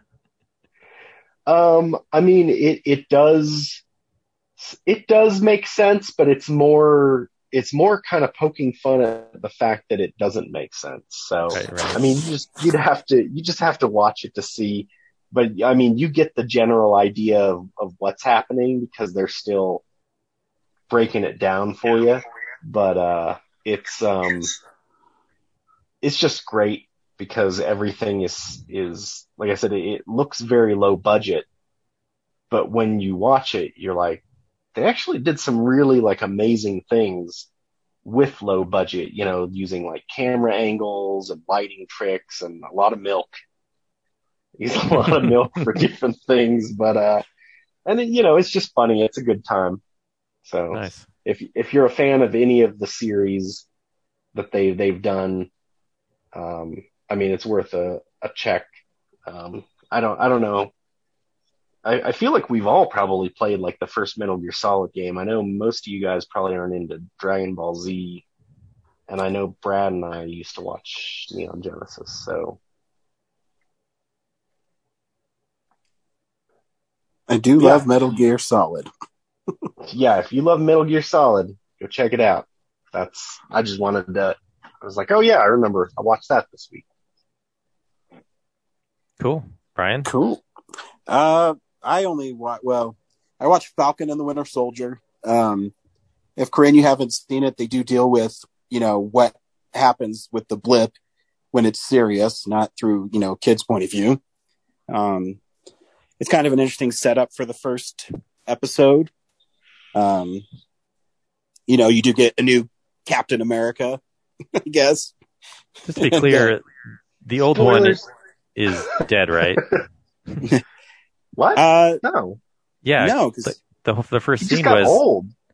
no, Yeah. but the first scene when um the Falcon is like he's got like his suit and tie and he's got the shield, like he's he's either going to or coming from the funeral, right? No, he's No, going he's- to that that thing where he's delivering the shield to the Smithsonian.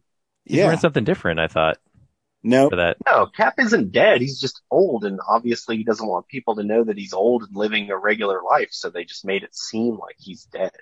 Oh, so he's really on the moon, like they're joking about. No, Jesus! Like Brad, at the end of are you getting Infinity, in, at the end of Endgame, he, he gave Sam the shield.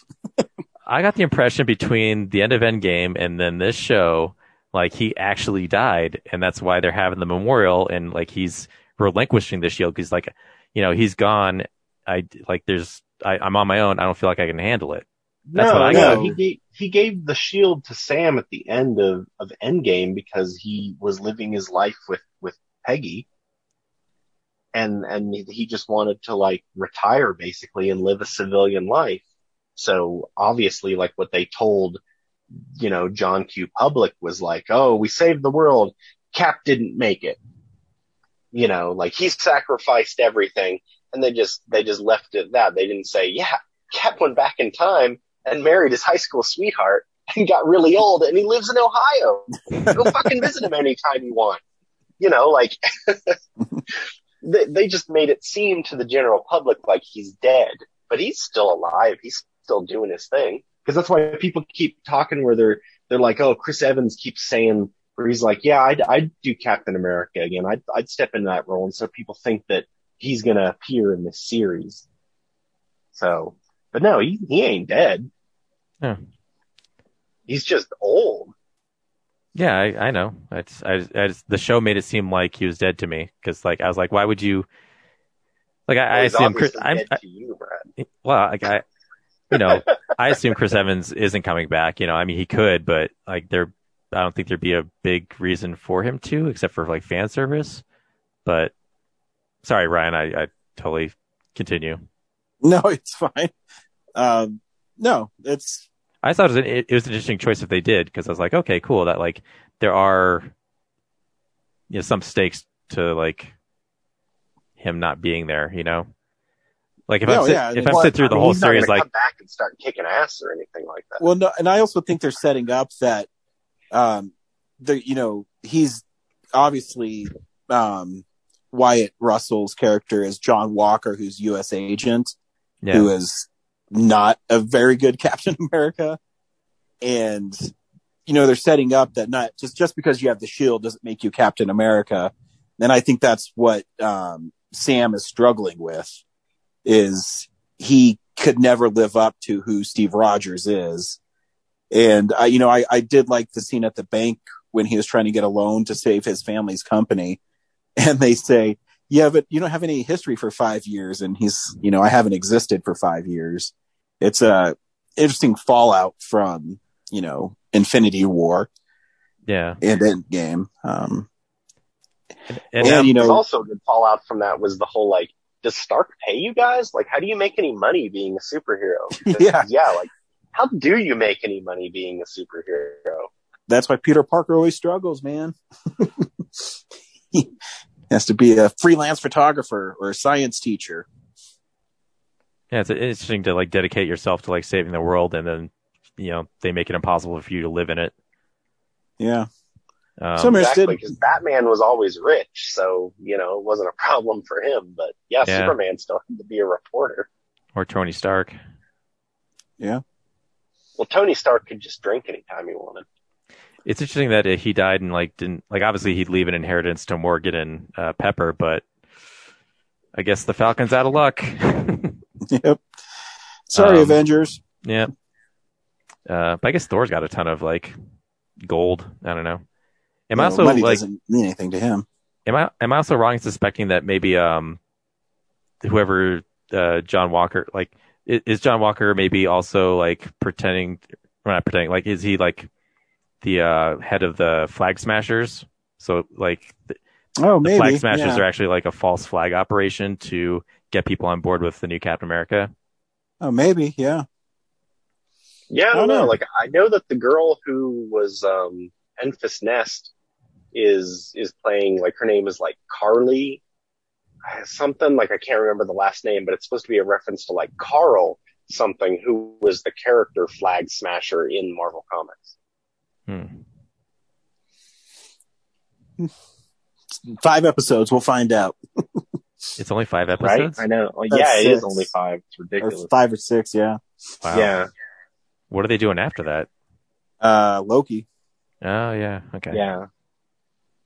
Um, and I only watched one other thing. I watched the uh, reboot of Wrong Turn, which is man, I don't remember when the original came out. Um, the original dealt with kids getting trapped in the Appalachian Mountains by like redneck hillbilly mutant people and butchered. Um, the the new one is a group of friends go um, hiking in the mountains and they disappear, and the one of the kids' father goes to look for him, and um, they're not like mutant hillbilly people. It's kind of a cult, um, and it's it's way different than the original. Uh, it's really gory. Uh, it's it's pretty fun. Um, I like that it was different, but it kind of had the same vibe of people being hunted in the woods. Um, yeah, I mean, I can't really say too much here. It gets really spoilerly, but that's what it is. They kids get lost and the dad goes looking for them. Um, you know, it starts with the dad looking for his missing daughter and then it flashes back to six weeks prior and it, you kind of see what happened to all the other people. Um, yeah, if you like horror movies and you like, you know, um, I don't know what you'd call it, maybe survival horror. Um, it's, it's a fun one. And that's all I watched. um, this week on Real Nerds, we watched Zack Snyder's Justice League. Um, Brad, should people see Zack Snyder's Justice League? The Snyder cuts.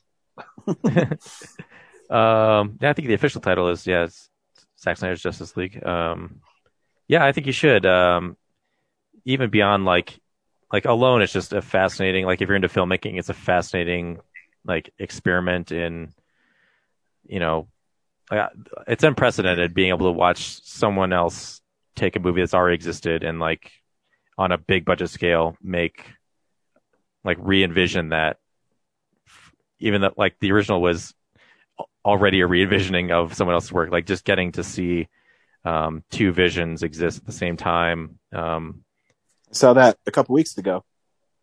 what Two visions existing at the same time. ah Uh-huh. uh, but even just like as a film itself, you know, it, it's great to see the the tone of the other, like Man of Steel and Batman v Superman, be consistent into this movie, um, and all the extra time just like really fleshes out what was lacking in the theatrical release.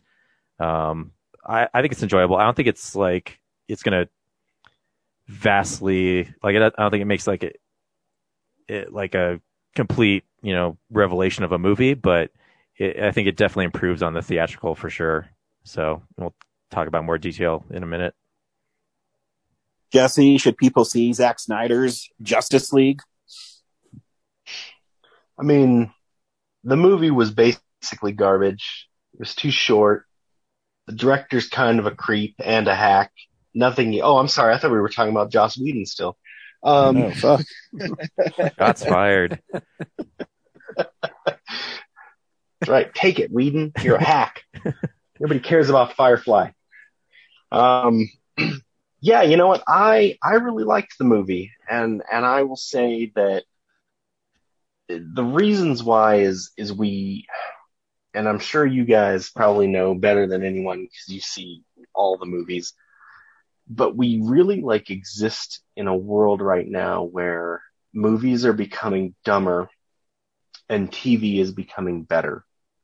And it's because we kind of exist in this world where like no one is willing to like let anything come to fruition. Like they, they want it like hard and fast and they want it now. Like no one can, can be told anything that they don't want to hear.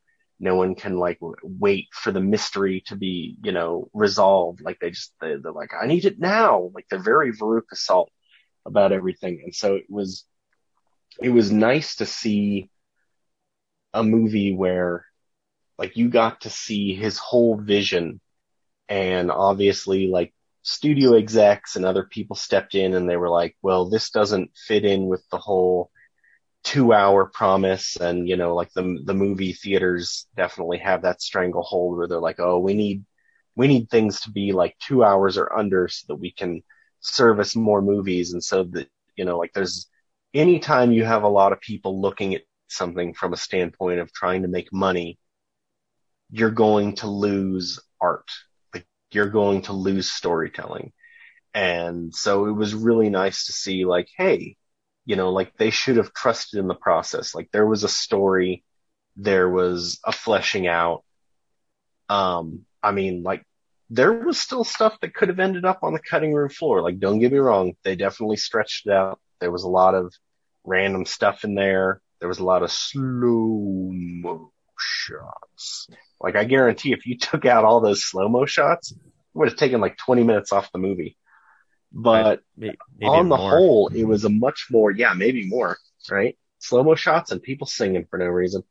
Um, but on the whole, it was just, it was a much more fleshed out movie in terms of, you know, like obviously Warner Brothers wanted to catch up with Marvel. Like they wanted another Avengers but they weren't willing to put in the time and the work because what they didn't realize is that by the time Avengers came out, all of these other characters had had singular movies introducing them. And, and at that point, all we had was Superman, you know, like Man of Steel. So Warner Brothers just was like, make this movie and introduce these characters. Well, I mean, I think we're at a point in the world now where you don't need to reintroduce Batman. Like, I swear I'm to vomit every time, you know, like if I have to, if I have to watch Martha Wayne's pearls hit the ground one more time in a movie theater, I'm to lose it. Just like if I have to hear Uncle Ben say, you know, with great power comes great responsibility. And that's what I loved about the new Spider-Man movie. You didn't get that. They were just like, yeah, you know who Spider-Man is. Like everyone knows who Spider-Man is. And, and that's how these movies were, where they're like, yeah, everyone knows who Batman. But you had all these other characters that they had to introduce. And in, in the Justice League movie, they didn't really introduce them. Like they kind of threw them in and they're like, here's this guy and here's this guy. And that, that was the end of it. But in this, you, you get fully fleshed out background stories for everyone. I mean, it, basically like what we saw with this was Zack Snyder took what Marvel had done in four or five movies and was able to do it in essentially two. You know, if you take like the four hour runtime and break it into two movies. And it was very impressive that he could do that. It's not a perfect movie by any means, but it, it's definitely better than the one we got. And it makes Batman v Superman also appear to be a better movie. Like there's, there's definitely like a vision that they were working towards. And that's what I appreciated about it. So that's, that's all I have to say for right now.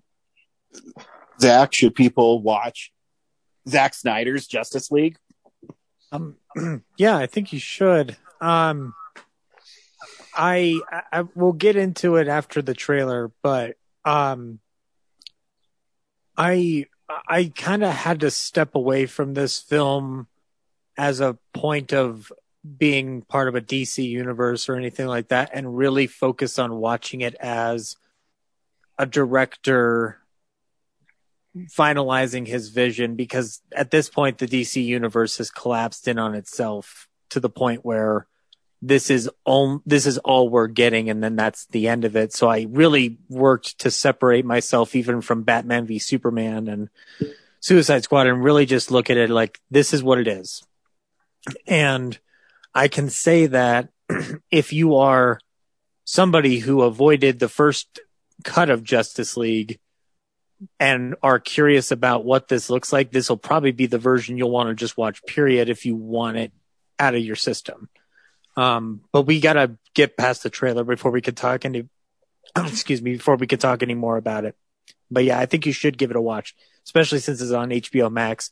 You don't really, you're not really paying a, anything beyond your subscription fee to give it a shot. So Corinne, should people watch Zack Snyder's Justice League? Uh, you mean slow motion the movie? Uh, no, it's I think speed Jesse, ramping, Corinne. Jesse pretty much nailed what I was gonna say.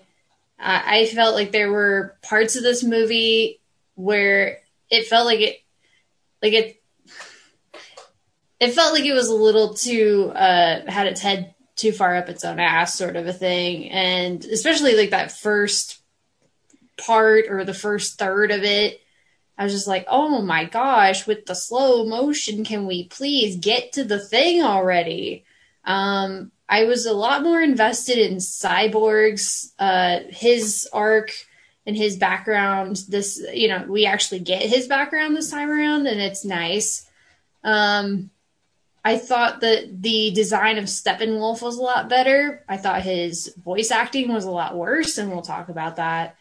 Um, ultimately, like I, I started off really annoyed, and I got a lot more invested as it went on to the point where you know at the end I was like, oh shit, like I want to see the next movie, but of course you know now they're like, well, we're you know this is the end, you're not gonna get another one, and I'm like, what? Damn it, don't tease me with Darkseid and then not give me Darkseid. Damn it. So, eh, some things are better, some things are worse. It feels more coherent at the very least. Um, but it really ultimately feels like a, a movie that is made for DC fans, whereas Marvel tends to have like a lower entry point of where you know, you don't know who this person is. Well, here, we will explain it to you. So then that way, if you're not a comic super fan, you're not going to be lost. But there are several scenes in this movie, as Leslie Jones pointed out on her awesome Twitter uh, thing that live she did, tweet. live tweet, yeah.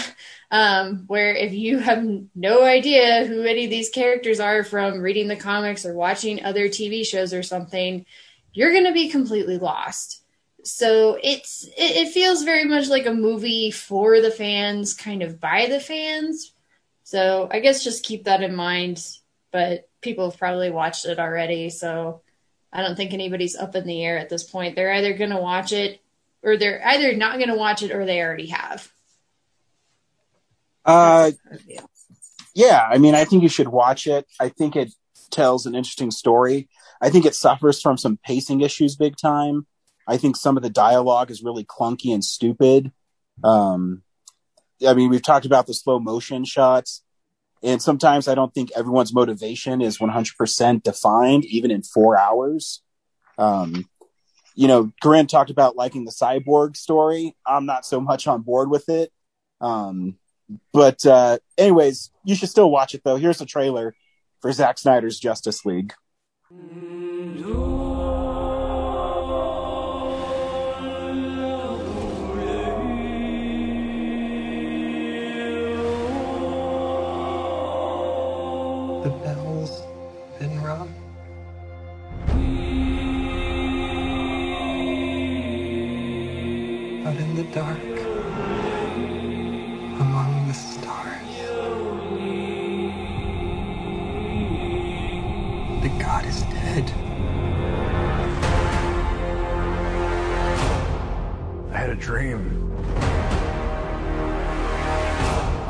premonition. I think there's an attack coming. My lord, this world will fall. I need warriors. I'm building an alliance to defend ourselves. How do you know your team's strong enough? If you can't bring down the charging bull, then don't wave the red cape at it.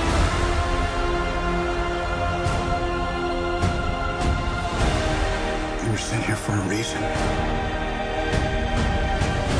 And even if it takes you the rest of your life, find out what that reason is.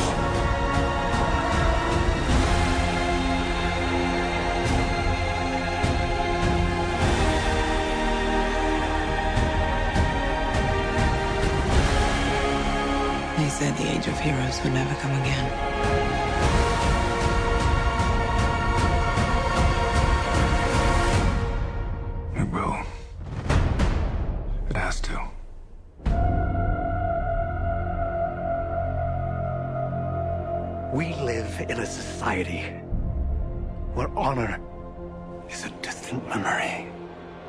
Isn't that right? Batman.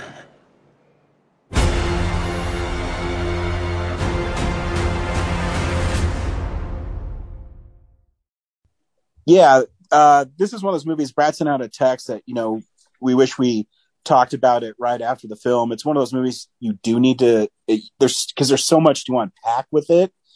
Um, and I, I was always I was really taken aback when I was watching it, where you would see you know glimpses of what you saw in the um in the theatrical version of Justice League, and then it would go in a totally different way, and it was very fascinating. And it, I mean, it started right away with the death of Superman. Um, It's, it's You know, his scream- thing. Yeah. yeah, woke up his the mother boxes, which um, is very fascinating. And um, uh, you know, it's they're, they're trying to get to a point. Their their motivation seemed a little more uh, focused this time um, with Batman. Uh, I, I still think Ben Affleck is a great Bruce Wayne and Batman. Uh, I, I wish he actually got his own solo movie. I'd love to see an older Batman, you know, fight crime.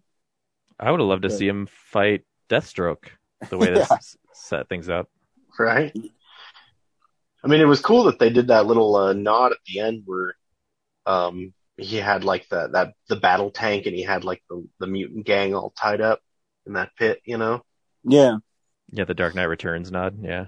Yeah, exactly. Like it was, you know, I mean, because right from the get go, Ben Affleck's Batman has kind of been like a wink and a nod to the Dark Knight Returns, where it's like, well, this is this is an older Batman, it's an older Bruce Wayne, so it's kind of nice to have that little bit of fan service. But yeah, I, I agree with you, Ryan. It was it was very interesting to see the dichotomy in this movie between like you just got a lot more out of the mother boxes where it was like Superman's death kind of heralded out a cry to the mother boxes where they were like, well, this world is, it's unguarded. You know, and there's even like the scene where when they're trying to bring him back and Cyborg's like, the mother box is afraid of Superman and the ship doesn't like the mother box. You know, it's like the two things were kind of like, both of these things are telling me this is a bad idea for different reasons. yeah, and you know that scene of, right there is, I mean, wh- which is really interesting about this movie too is they're holding back the biggest hero in it. I mean, I don't think he shows up until two and a half hours into the movie. I was Superman. actually shocked how little Superman there turned out to be. Like I expected with the four hours we were going to get more than the theatrical did, but he really is in like the third act. yeah, Well, I, I feel like if this was originally, because I think Zack Snyder's original thing was supposed to be like a four movie arc. So I feel like at the end of the first movie would have been Superman coming back and then he just leaves. And so it wouldn't have been until the second movie that he came fully back. yeah, it's, um, but you know that whole scene uh, too. I, I thought there's a one scene or a couple scenes in the, this version of it that I thought served the purpose a lot better. And that was one of them. I mean, I know I'm jumping a lot to get to Superman, but we have Jesse on. Um, and you know, the bringing him back to life, I thought had a lot more weight to it this time where, you know, it's, are we making the Definitely right built it up more for sure. Yeah, are we making the right decision? Um, is this something we should be doing? How do we know it's going to work? And you know, I you know even um, the Flash I thought was a lot cooler in this version. Um, I mean, his Oh, for sure. but also he seems really out of place because he's really jokey and funny, and nobody else in the movie is jokey or funny. Um, I say thankfully Yeah, yeah, but very he- funny because But he was like somehow less because in, in the Joss Whedon one, they, they just kind of made him out to be like the comic relief. yeah, Whereas like at least in this, and that was another thing that I loved about this is in this movie, all of the characters are like they're confident, like they're at the pinnacle of their, you know, whatever. Whereas like in, in the Joss Whedon one, they're, he's constantly depowering. Like in all of the action scenes in the Joss Whedon one, it, they're, they're like depowered or they're clumsy. Like he's, he's constantly making edits where the Flash is just like stumbling and falling. And in this movie, we see that every time the Flash falls, it's because he's been like shot in the leg or shot someplace else. He isn't just like, oh, I'm so clumsy. You know, Yeah. like how is the fastest man alive that clumsy? And then like and Batman thought in, you know, in the, in the Joss Whedon one where he's just like laying on the ground he's like, yep, something's broken, something's bleeding. Like he was just constantly making them like these jokes and these characters are supposed to be great. And I love that this version like keeps that like, yeah, we're here, we're ready to fight, like let's do this. I, I thought the uh, the Flash also because I've never been a big Flash fan, but I loved how his powers translated in this movie. You know, it wasn't just him running and stopping really fast. It was, uh, you know, the electricity and uh, all that kind of stuff. I thought made his character visually really unique. Uh, when he runs through the glass at the dog watching or dog daycare thing to save that lady, I thought was Iris real visually cool. Yeah, Ryan Yeah, didn't even know her name. No, her I know, name's he's like when he saves that lady and I'm like, Iris West, his, his future wife. Yeah. Well, we know that, Yeah. but the the movie actually doesn't tell us that itself. It's true. You don't ever see, you don't ever see her name. I thought that was interesting too when I watched it because I was, I knew who it was because I, you know, seen like what it was supposed to be. But yeah, they don't ever like mention her name. So Yeah, if again, you're, if you're more casual world person. building. Yeah. Yeah, Um, more it- world building. interesting story wise too with the Flash is like much like Infinity War and Endgame. You know, the heroes blow it, and then they have to go back in time to fix it. So yeah it's um you know that's i don't know too sometimes i thought you know it wasn't really defined why i mean i didn't understand why wonder woman couldn't hurt steppenwolf like i never understood that well, in she this did. film She beheaded him. well Yeah, yeah, she after totally superman hurt beat the fuck out of him but like um you know like because jesse you know dc better than i do but isn't wonder woman as strong or comparable to superman I mean, here's the thing, like in DC Comics, no one is stronger than Superman. Wonder Woman is a close second.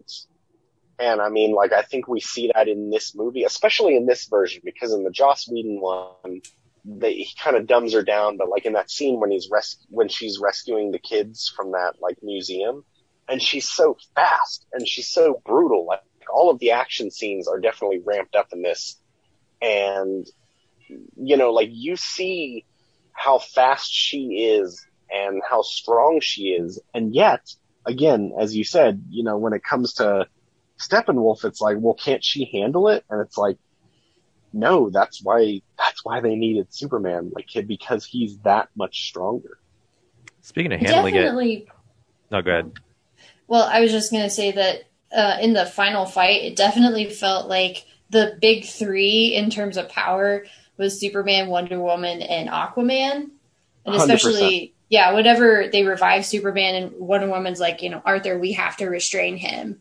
So it's like those two are definitely stronger uh, than you know, arguably than Cyborg and Flash. I mean, their their talents lie elsewhere, but in terms of just raw strength, Well, yeah, I don't three think are- Flash has ever been a strong hero. I think he's always been kind of weak. Yeah, he's not strong, he's just fast enough. But like the thing that people don't realize about Aquaman, because people are always like, Aquaman sucks. He just talks to fish, and I'm like, Aquaman's strong. Like he could, he could like pick up a boat and throw a boat over a hedge. You know what I mean?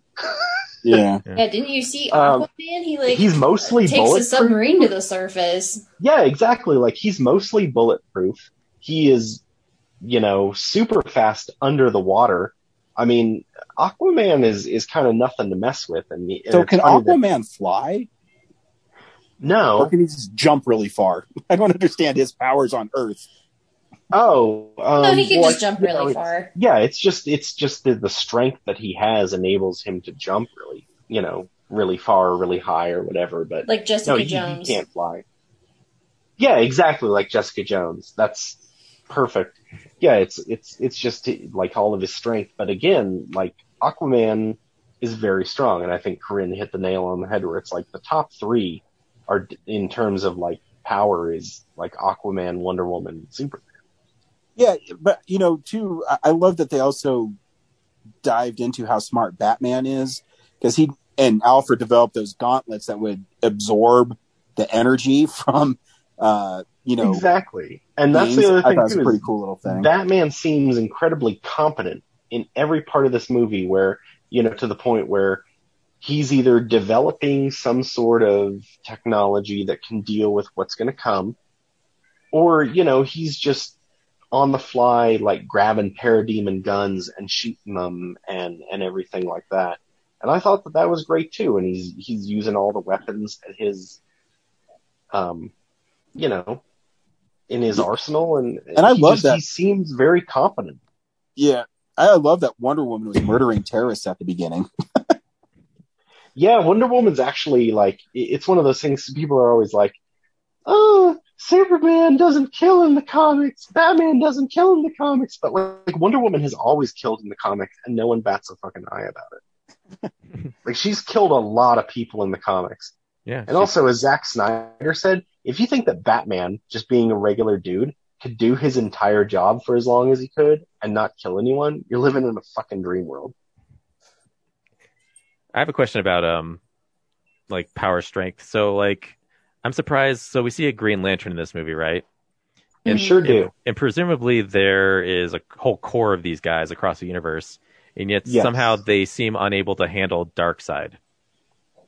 Why is that? So, okay, so Because you have a ring that can create whatever at any yeah, time, and well, yet so the Green Lantern Corps is like a police unit, and as you know, Ryan can probably tell us, like police are given a pretty good, they're given a lot of tools, but every once in a while they come across something they just can't handle, and Darkseid is is a pretty big thing, you know, and so you know, like that's kind of how it was is like every sector in space and like in Earth is like 2814 is their sector that they're assigned.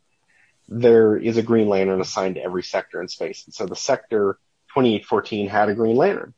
And then when he died w- by the hands of Darkseid's legions, although I think at that point in the movie he wasn't like fully Darkseid, he was just Uxus. yeah. um, or Uxus, or I don't, I don't know. I've never known how to pronounce it. It's like U X A S. So good luck. Um, at at that point, you know, he was doing the best he could, and he died, and the ring flew off to find another suitor. But you know, like again, the arrogance of man is that just because he's assigned to this sector of space, because everyone's like, oh, why wasn't he back for this movie for Steppenwolf? And it's like he could have a lot of stuff that he's dealing with in other areas of you know the the sector of space he's assigned to and this was just like a blip. And or he was like well earth is well equipped. It's got a bunch of heroes on it so they're good I would just think like it seems like Darkseid. You know, when you're con- conquering like a hundred thousand worlds, like he'd probably be the universe's like number one priority. But well and that's why initially the green lantern was there but for this other one it wasn't darkseid it was steppenwolf yeah, acting on the behalf of Darkseid. And that was another thing that I thought was interesting too, is in the original movie, they don't really mention Darkseid at all. It just seems like the, the main villain is Steppenwolf, and he's just like, I'm Mhm. Steppenwolf, and I just like to conquer stuff. But in this one, you get, you know, the backstory of the character of Steppenwolf, where it's like, he he messed up, he's trying to make amends, and he's like, oh well, I found you know, like this mother box, these mother boxes, and this world also contains, you know, the anti-life equation. So this is going to get me back in the good graces. Although I will say, I'll, I will say that to say this, in terms of things that don't make sense, you know, so Darkseid or Uxas finds this world and it has the anti-life equation. He has his butt handed to him and he leaves. And then he just like forgets what world he was at yeah, because they like they refer to it as like the forgotten world. He's just like, oh, I forgot entirely where that planet was that had the main thing that I was after, and I left my mother boxes there. That's cool. I just just blanked it out of it. Like you don't have like coordinates in a computer somewhere Yeah. that told you what planet you were on. He's just like, well, I guess that's going forever. and you have these boom tube things that like instantly take you wherever you want to go. Exactly. Exactly. Like that. That I part to me the- did not make any sense. I thought the boom tubes were powered by the mother boxes. They are 100% Corinne. You are correct. The boom tubes are generated by the mother boxes. So they So only then once they don't have the mother boxes, or once the mother boxes are disassembled, then no more Yeah, boom once tubes. the mother boxes go quiet, there are no boom tubes. But still, like he was on a ship, like you would think that yeah recorded the coordinates of where they exactly like that. That to me was like the one part where I was just like, because he refers to it as like, uh, he's like, uh, "Sire, I found the lost world." And I'm like, the lost world, like you don't remember where the one thing in the galaxy that you wanted was. It would be Yeah. like hey, sometimes Thanos- we forget like, where where like did we I left our keys and stuff. Infinity- I know, but it would it would be like if Thanos was like, "Where did I put that Infinity Gauntlet?" I just it's got to be around here somewhere. You know, like it just seemed like a very like flimsy explanation of why he hadn't come back. yeah and wasn't Steppenwolf in that original fight too? N- Um, no, so in in the the Justice League movie, it was. No, I think he's Steppenwolf. talking about in the flashback. Yeah, the Age of Heroes or whatever when like Zeus is there and everybody like Steppenwolf Yeah, was there no, too, right? Steppenwolf was not in that. No. Okay, so when he when he like I don't know goes to like whatever Icelandic place and he's like, oh, I found the anti-life equation. Um, he- like that is a first time for him. That's the first time for him finding it on the planet, but Darkseid had previously found it on the planet.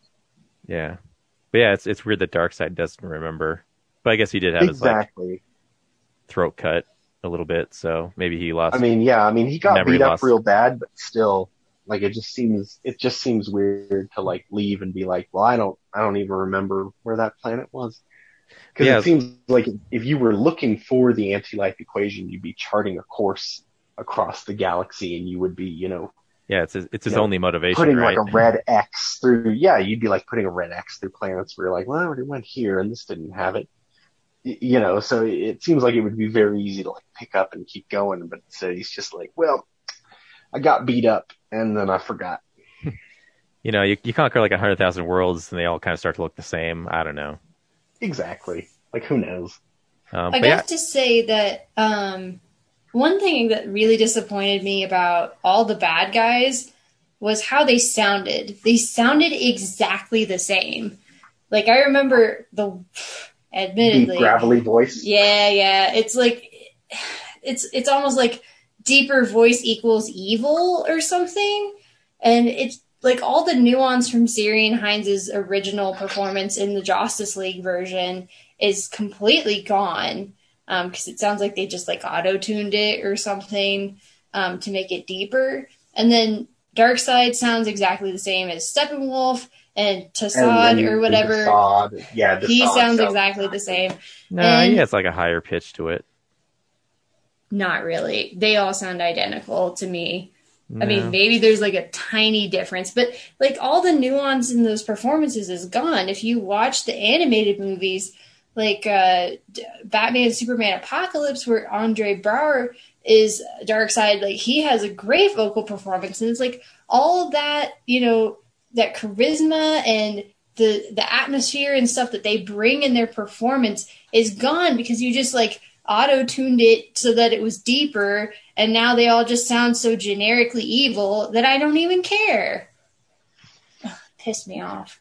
It's true. Desaad should sound more grovelly, sniffly, kind of like Starscream from like the original G1 Transformers cartoon. hmm You know, where he, it's like he's he's the servant, but he- like only because of circumstance. You know, and and Darkseid. I mean, most of the cartoons, it's um Jeremy. Ironside? Michael Ironside. No, not Jeremy Irons. Uh, who? You said Michael Ironside. Michael Ironside, yeah, Michael Ironside for the most part voices Darkseid in all the, the DC cartoons because he just has that like deep, commanding, gravelly voice. hmm And I mean, other than this movie, like they've really never shown Steppenwolf in much of anything. I think maybe like Justice League Unlimited. I think he was only in one episode of JLU. Yeah, but but exactly like the you're you are correct that when you watch those, like each of the characters seems very different, and in this one it was just like I've got a deep voice, so I'm evil. And it's like, I also have a deep voice and I'm evil. Yeah, that's what I was saying earlier is I thought that Steppenwolf looked better, but he sounded worse in this version. The one thing I thought I did like the design better than the other one. Um, there were times where his like nanomachine armor was kind of weird and, you know, because it was like constantly moving. But what weirded me out was like anytime he was talking to like Desaad or especially like Darkseid, he'd get these weird like big puppy dog like blue eyes. Like they'd like make his eyes like really big and kind of like like Oh sad puppy dog eyes. And it, it just it looked like really comical where I'm like, you have this like really grotesque, mean alien and now all of a sudden he's he looks like you know, It's- one of those little things. it's a quick way to figurines you generate- in a gift shop at a hospital. it's a quick way to generate sympathy in your villain, which I felt like I, I was like, man, this guy was like, I love the memes where it's like, Grumpy cat. like this guy owes fifty thousand worlds as a is a debt. Like, good luck, you know. like, I'd be. All, all he wants to do is go home too. Like, that's it. Like, he's just he's like a lost puppy, you know. Yeah, well, and they never like told us what it was that he did that he got banished. I don't think you need to. Like, I just get the idea. Like, well, he he failed like some conquest, so like like one screw up is enough to piss off Darkseid. So If Like- he would have been a major player going forward, like if he hadn't died at the end of this movie, I guess I would have wanted more of an explanation. But he dies, so it doesn't really matter. Exactly. I, I, I felt, well, that was my thing is I, would- I guess through like most of the movie, I was just like, I want to know about more about him. I want to know what he did. And then at the end, you know, I was like, like that fight, last fight scene with so brutal. I was like, oh man, Superman just almost straight up killed this guy. And then there was the whole thing and I was like, oh, well, Wonder Woman didn't kill him. So, so that's, that's the end of that. Like, I, I didn't see that coming. yeah, that whole Superman appearance was badass. Like, I mean, Like- the black costume is amazing and I really thought I was going to hate it. I didn't So- realize. Like, I wish they explained that it's uh the Kryptonian healing suit. Like, it's not just a black costume; it's a healing suit. I mean, it was in the comics. Is it also supposed to be that in this, or is it just a black suit? Like, I like I, think in the movie I thought it was a black suit, but like, you know, we only ever see him walk through the ship and like look at possible things to wear. So I think if they, Yeah, if they had in the movie mentioned that like oh you know this will help you get back to full strength or something really quickly like i think that would have Yeah, justified the- like it's not just a different colored suit because we want a different colored suit that was that was kind of what I was waiting for. Was I was like, oh well, maybe they'll explain why it's black. Like, is he in mourning? Is it a healing suit? Because in the original comics, he wore it because you know the black was supposed to absorb more solar energy, and so it was supposed to recharge his cells faster from him being dead. yeah and i find They never like explain that in this. Instead, it's just like Superman's just got a bitchin' black suit. i could have sworn in BvS um the fake coffin had like a black suit like they buried him in a memorial type suit am i just misremembering that Yeah, because he was just buried in clothes. Remember, they just buried him as Clark Kent. yeah Yeah, because they they mentioned in it that Clark Kent died in the fight. They never said that he was Superman. but there wasn't Yeah, a, like and, e- and even when they take him out of the thing in this movie and they're putting him down in that like goop in the ship, he's he's just Clark Kent in like a tuxedo. Yeah, but I, I could have sworn there's like, I think back before Justice League, there was like a trailer or something that had, you know, the black suit with the, you know, he had like his arms crossed and like the silver shield. I think you're thinking of that like nightmare sequence that he has in Man of Steel where Zod is talking about destroying worlds. Hmm. And he gets like buried in all the skull the skulls. Maybe. Because he's in a black suit in that. Because I think like the traditional like Kryptonian like war suit is like a black version of his costume. Yeah, Because that's what Zod and all of his people are wearing. yeah, before their armor. Yeah. But um, but yeah, when he comes back and like like again, like I've even seen this movie already in one version. Like I totally forgot about him being gone. So when he drops in and blocks Steppenwolf from, uh, oh my god, Cyborg, and like it goes not impressed. It was like such a great, like it was a, cat picks up the hammer moment. Yeah, it was much better than than the moment of him coming back that we got in the the, the Whedon version, where you know it was like he comes back, but he's kind of like like, oh, good, Superman's back now. Help us save this Russian family, and him and the Flash kind of go do this thing, and everyone else is fighting Steppenwolf, and then he just comes back and pummels on Steppenwolf, and it's it's it's done. It was kind of like, well, no one could do anything until Superman got back, and I definitely, you know, I got the sense from this movie that he was the final piece of the puzzle, but I mean, they were still holding their own. So, Yeah. Zach, you okay?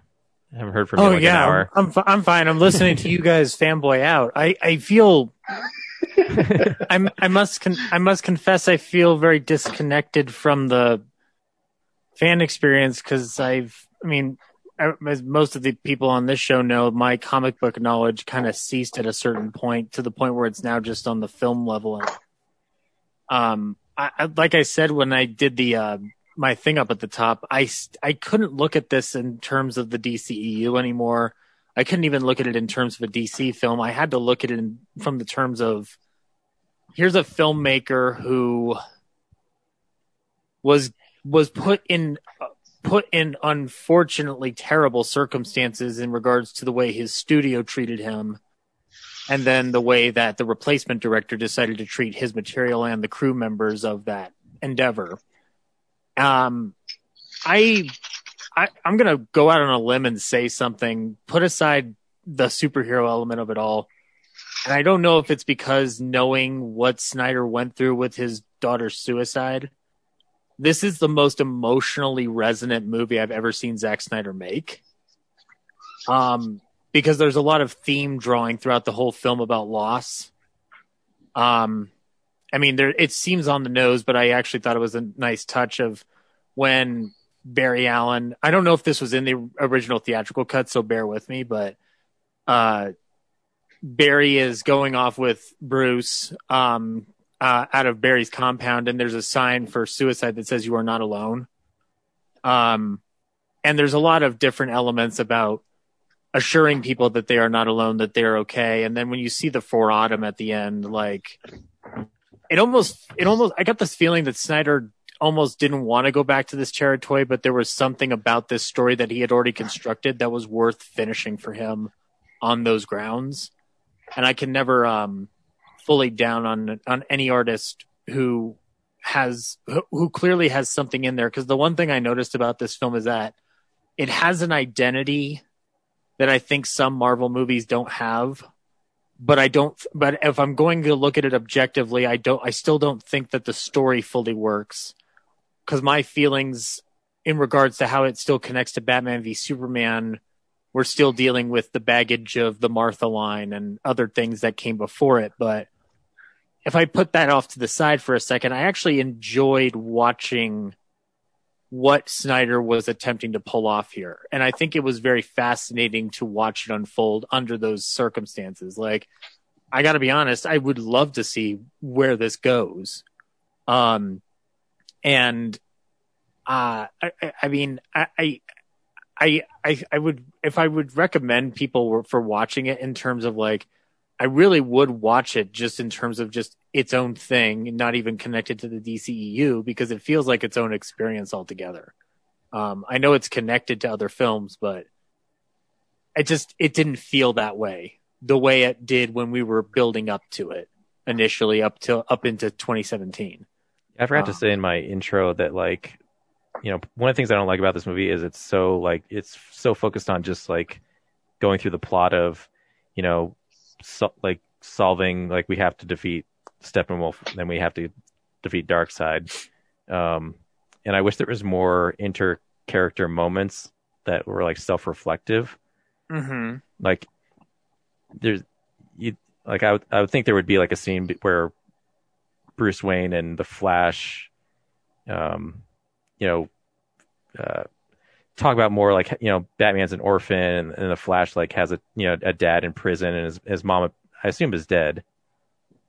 right? Yes, Yeah, 'cause- very famously yeah. so. Yeah, so like He was killed by Reverse dad- Flash. Yeah, his dad suppo- was blamed for the death of his mother, but yeah, she Oh, was duh, yeah. Flash. But so like they should No, have like I, I that see what connection. because it's like the only connection we get that's like anywhere close to that is when Wonder Woman tries to recruit recruit Cyborg.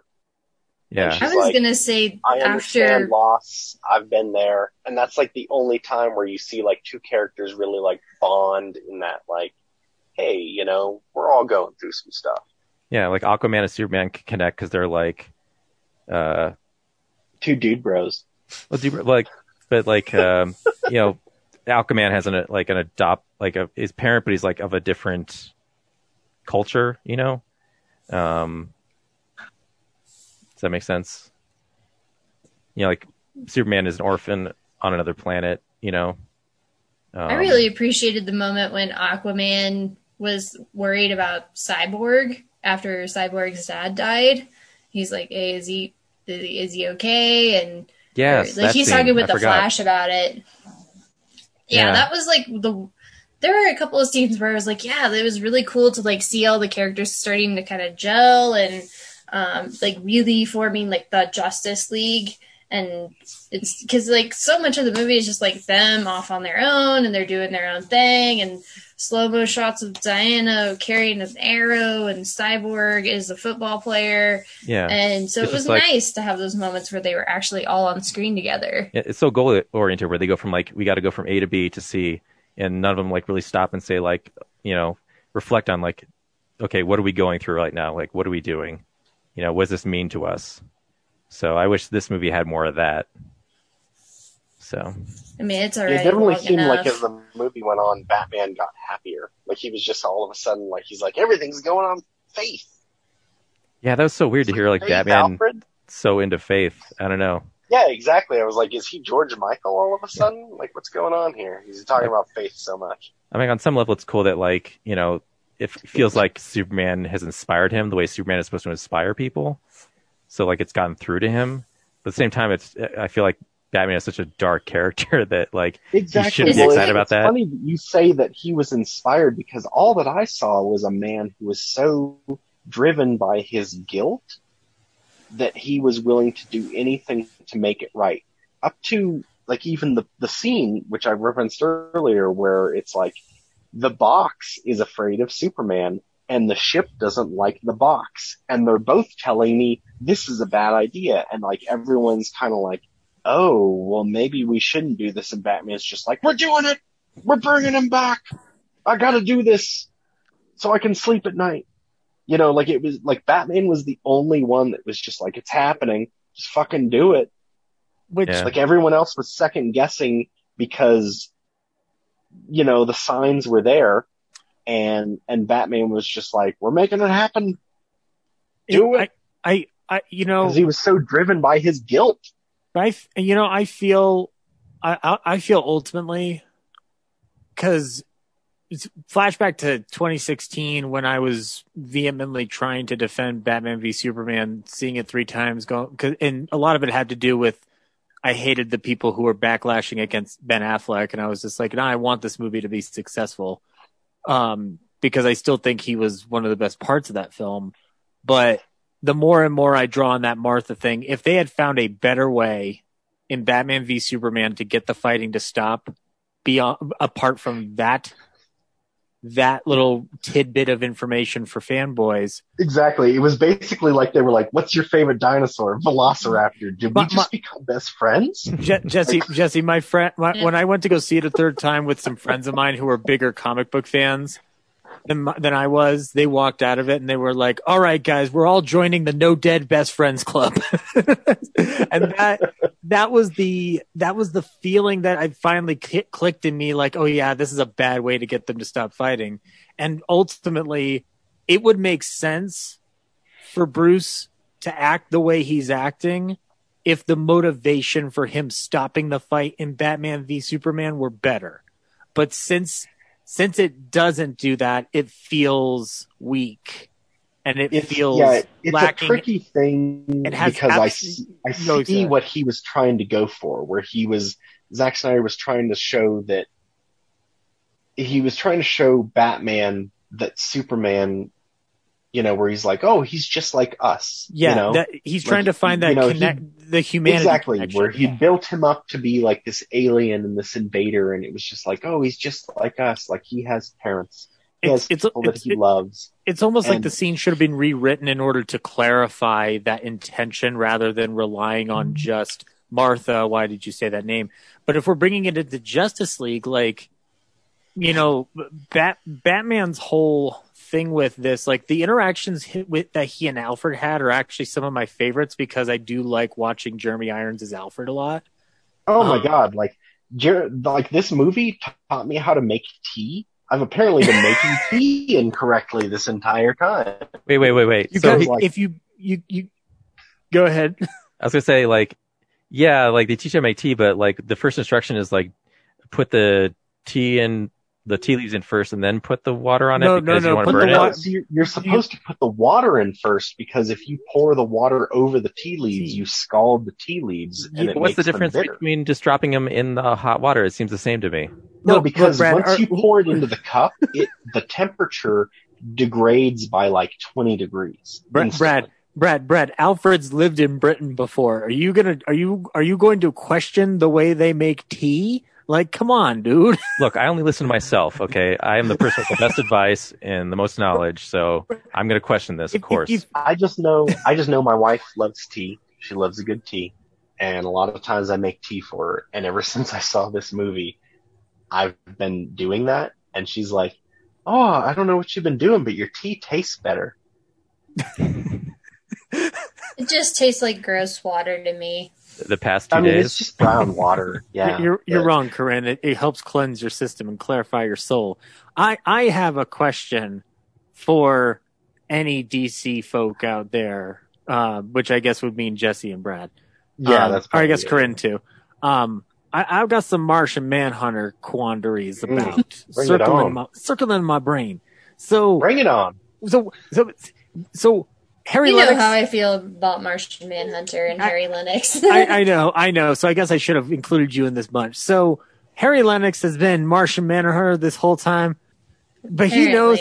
So, but he knew that Superman was a Kryptonian and gonna, didn't bother to say like, "Hey, guess what? I'm an alien too." I'm gonna I'm gonna get ahead of this and say like that was a cool moment, but totally not necessary for the movie. And yes, why is he like It T- made uh, more of- sense if they were actually going to have sequels to it. Yeah, Because he would be very, very helpful in the fights to come against Darkseid. and he also would the have been helpful. name Harry Lennix? Because I, Yes. I know his character's name is like like General. S- Oh yeah, Swamp. no, I'm Uh, I'm, his I'm saying him is by the. John Jones. I, I'm I'm calling him by the uh, actor name because Harry Oh, Lennix okay. is a god. he would have been. okay. I just would- I know that his name is like Swanwick or something Oh yeah, like that. but yeah, that's no, not yeah, cool. yeah. Sorry, Jesse. I only speak in actor speak and uh, comic book speak. Ah, So. He, he would have been. So He I would have think, I think what happened with that, and this is as it was explained by um, Snyder himself, because people are like, well, "What the fuck?" Is that um, pretty much up until that point, like everything on Earth was kind of being handled by like this, that, or the other, and apparently even the Kryptonian invasion was being handled by Superman, so he didn't feel the need to reveal himself and then like the advent of Darkseid and other characters like that, you know, um, Forced him out. yeah, kind of forced him where he was like, all right, uh, I probably need to step out from the shadows and do Mhm. my thing. But, you know, his, his main thing up until then was he was just trying to blend in and survive because he was truly a like an victim, alien among survivor, people. So- so- so like- so, so, like- many people died Exactly. under Superman in that in the Kryptonian fight. Like, how do you not step in? I'll I- give I you the get real it. explanation. Okay, I watched an interview with Harry Lennix, and he was talking about the history of the character and all the decision making. And from what I remember, he said it sounds like it was a retcon, and that they didn't initially plan it for Man of Steel. I I don't remember if they had decided by the time they filmed BvS, but I know like once they started drafting Justice League, um, like way you know before 2017, that you know, Snyder was like, yeah, this character is Martian Manhunter. Yeah. Okay. What you just said sounds a hundred percent like it's probably true. it just sounds like it's just like a, la- a lazy retcon where they're like, well, let's just take an actor that's already in this movie and just be like, surprise, it's it's Martian Manhunter because he can be anyone. I, I'm and and, and Well, I, it kind I of wanna- makes sense that it was Harry Lennix's character because um, John Jones, from what I remember, is um, he he usually does go undercover as a, a black guy um, when he you know he appears as a human. So makes sense and to usually me. like someone who's like a cop or a detective yeah, or like someone in who's authority. Mhm. someone who's in like a, a state of authority because of the whole like Martian Manhunter. That's why he was like, yeah, they call me the Martian Manhunter. I And- did think it was weird that that he wasn't just like they call me John Jones. I was like, what? He's like, yeah, they call me the Martian Manhunter, and I'm I like, thought yeah, the same Wonder thing, Jesse. I'm like, why would you introduce yourself to a human like that? Like, by the way, my name is Human Killer. no big Yeah, deal. to And then just Batman. well, Like, Batman of all people, who's afraid of Martians. Well, but the thing is, is like, so the people call Wonder Woman Wonder Woman. She, she calls herself Diana. Like nobody calls her Wonder Woman. They always call her Diana. Flash You know what I calls her? Wonder Woman at one point. But you know what I mean? Like it, it's it's definitely like a thing where like yeah, it's that's like it's- the public's name for a character. It's not like the name they you know say for themselves. it's it's that, So that's, it was very strange that he's like, I'm called the Martian Manhunter. Like almost like he's like twirling a mustache while he's Yeah. saying it. It's like, why wouldn't you just say your name is John Jones? Yeah. I, I mean, and and again, I'm not like. I'm not tech. I'm not like harping on the inclusion of anything like that because, like, ultimately, like, with exactly. this, like again- we're arguing over semantics yeah, it- semantics over a universe that, as far as I can tell from what the CEO The of Warner Brothers universe, is saying, is yeah. dead in dead in the water. Also, um, but I will say, uh, wh- where was where was this Jared Leto Joker in the David Ayer Suicide Squad? Because I preferred whatever this Joker was compared to what I got in Suicide Squad. I don't. Okay, felt so like I'm the glad you brought this up. So when HBO or AT&T, because I guess they own all of it now, Yeah. when they approached Zack Snyder and they were like, you can make your thing, you cannot film any new scenes. Um, he put up his own money to film that entire scene and brought in Jared Leto and brought in Ben Okay. Affleck, which, you know, obviously like, Ben's not looking so good these days. I well, mean, no. Well, Ben. Well, he's got his actually- reasons. Well, But- actually, well, Ben, that's that's recovery, Ben, because he's been in recovery. Um, exactly. Like so he he's lost a lot of the fullness in his face for that But, reason. you know, that might also work for the whole future thing. So it's, it's whatever.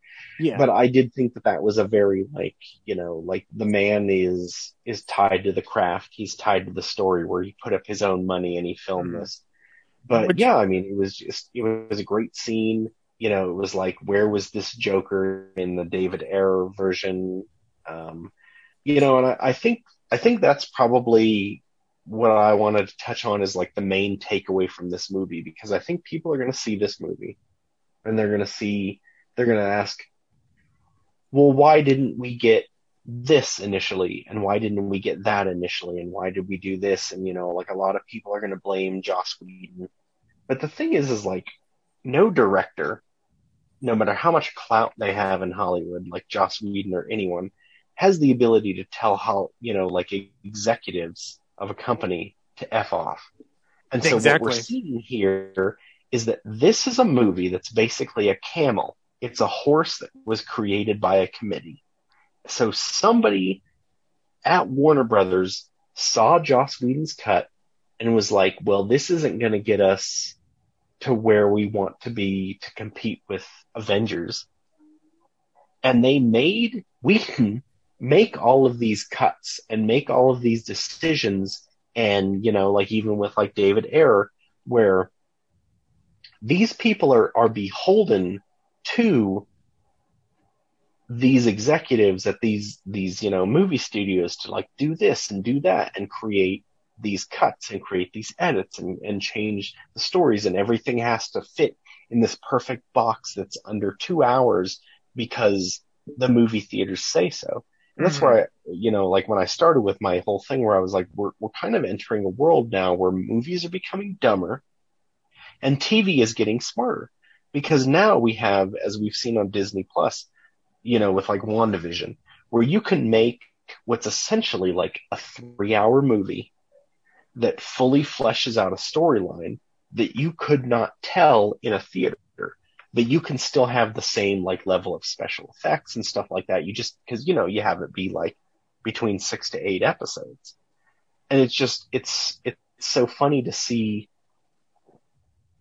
how movies are dying on the vine because of this antiquated formula, and how TV is starting to thrive.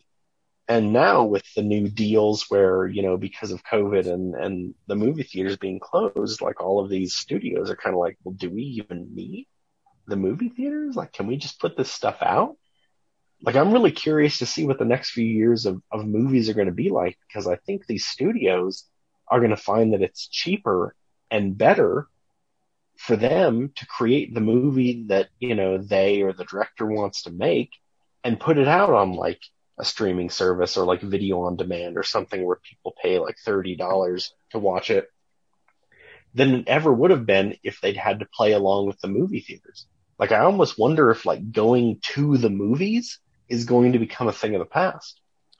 Um, I think given given how I can speak with Ryan and Brad on this, that we we've never lost that that that desire or drive to go. I think Um, blockbusters might get hurt, but like I think in, indie film like theaters might be the last haven for them to like get attention because they'll get lost on streaming, right? Like yeah, look, because like, there's a lack of wrong. promotion on those. So And don't get me wrong, like I love the movie experience because like listen, I'm married, I have a daughter. Um going to a movie is like my last bet. You know, it's like it's like going to the bathroom and locking the door. It's like my last bastion of like the place where I can escape everyone and and be fucking quiet, you know? Like it's, you know, like I go to the that's why I love like Alamo Drafthouse, you know, like shameless plug. I go, uh, I have a, a- a good drink before the movie, you know, in like the bar. I go into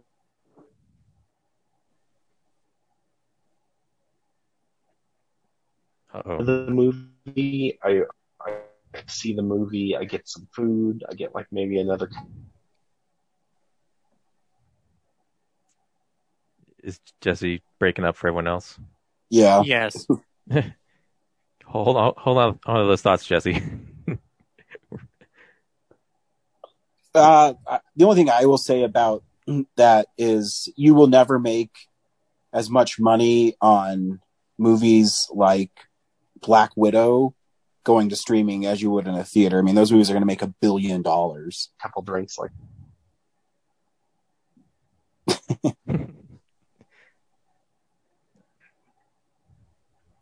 Keep going, Ryan. So- I'll text him. Yeah, so I, I think there, I think there is I'm a, sorry. I must have dropped. I'm sorry. It's all good. I just, I was so interested in what you're talking about now. I like I can't remember where you broke off. uh, you broke off. You like to go to the Alamo and have a good drink, and that's yeah, when you yeah. So exactly. So I like I like to have a good drink, you know, before the movie. I go to the little bar, and then I go into the movie and I order some food. I see the movie. I have like maybe another couple drinks, and it, it's it's like my own personal like spa day, you know, like as a man. Like I I have like my time away, and even if the movie sucks, like I still had like that time so I mean, like the movie going experience will always have like a place, but I'm definitely seeing in the past year where like the movie going experience, it's, it's like, it's a double edged sword. I don't think it's necessarily telling good stories. You know, like there will always be like popcorn films and, and whatever, but I think that in terms of what we've seen with some of the Marvel movies and even with this is like sometimes longer is better. I mean, speaking as a person who's watched The Irishman now ten times over the course of two years, yeah, I'd agree. But uh, and I think that I, I do think that I, I, I feel like ultimately oh, this is some, the one thing I want to say before I kind of close my thoughts on it is that a lot a lot of the experience unfortunately felt very sad for me because it said when it's all said and done the it's it's a, the Snyder cut to me is a clear cut example of the current regime of most studio chiefs most not all but most and their inability to understand how the medium works that they're handling I don't Exactly. think I, I don't think any of them have any comprehension about actual film production, physical film production, story development, etc. They are inheriting these as part of a bigger conglomerate. And I don't I don't think that them releasing this cut is any actual form of justice for the Justice League because it, it because it's something that could have been avoided had they stuck to their guns. Regardless of how I feel about the Martha thing, I did I will sta say that I did enjoy that they were edging towards an alternative to Marvel in the fact that it was more of a harder edged, s- sorrowful like gothic opera. And they got scared, they shook in their pants and they reversed course based off of elements of Marvel movies that they didn't need to worry about because Marvel had been building up to this responsibly for years and Warner Brothers and the people in charge of it then and even the people in charge of it now weren't thinking that clearly in that respect. So it, it, it's it's great that we have this cut, and I'm glad that Snyder got to fulfill his vision, regardless of how I feel about the thing as a whole. But it does it, it is unfortunate that it is another example of a studio not understanding how the product is made, considering the fact that the people who founded that studio absolutely knew how stories worked. Uh, you know, I'll only play devil's advocate on this, um, only because I, I'll wrap up my thing. Is this film had really big, serious pacing issues? Um, Amen to that. be, I, Yeah. I don't, Yeah. Yeah, and I and and the, Zack, what I'll say to you is, if I was a Warner Brothers and I put three hundred and fifty million dollars into making a movie, and you try to turn in a four-hour movie that had stupid lines, pacing issues, um, you're you're trying to make something dark in a world where people have already kind of rejected your Batman Superman film mm-hmm. you're gonna you're gonna have to try to find something that works because you've put so much money into it and there's you can't you you eventually you have to rein in the director and the storyteller too because a lot of this film too as corinne touched on is way like self-service to Zack snyder and like look how cool this shot is of batman standing over with a shot up in slow motion. Like do you really need 15 shots of that? Do you really need um, every time the flash runs is in super slow motion and it's really over and you know the cyborg story too is i never connected with him. I didn't feel like any sympathy for him. I'm like oh cool. You're like a football star and you got in a car accident and now you're mad at your dad because he wasn't at the game? Cool. Like th- there's no um and i think jesse t- touched on this a little earlier too. The way the marvel movies work too is because they've earned that right. Right. these the, the dc films i don't think have earned the right to have a four hour movie to tell the story that you're trying to tell Right. you know and I, I won't disagree because I believe that Marvel did the responsible thing by building up to it. and if you're a, a boss you can't just let Zack snyder run crazy because Exactly. Well, I and mean- Zack Snyder is known for like being a really great, you know, visual cinematographer, but Yeah. in terms of like, you know, writing or creating a story, he's not so great. And that's that's the other thing that I that was weird to come to terms with is like this movie was visually better and, you know, like there was a lot more fleshed out storylines, but as you said, Ryan, the it, it's like the dialogue in the Joss Whedon version was snappier. It was more intelligent, and in this one, it's just like sometimes characters say like really stupid lines. Yeah. yeah it, and it's not and A again lot i think that it's fine but you know I, I think the nightmare epilogue is the best and the worst of who Zack Snyder is Hmm. because Yeah. you have this thing where idea, but what's the point of having it in the movie? Like, there's no point. At Well, all. because that was his ultimate goal. Because as as we saw from like you know when he directed Watchmen, and he even said in interviews, like Zack Snyder hates superheroes, so he much prefers like anti-heroes or like this darker superhero, and that's kind of like the universe that he's going towards. And it, it just he's been slowly edging this towards that darker future world. Like that, that was the too, but- story he wanted to tell. Like Actually, Zack Snyder right. basically wanted to make like Injustice, the video game, into a movie. Yeah.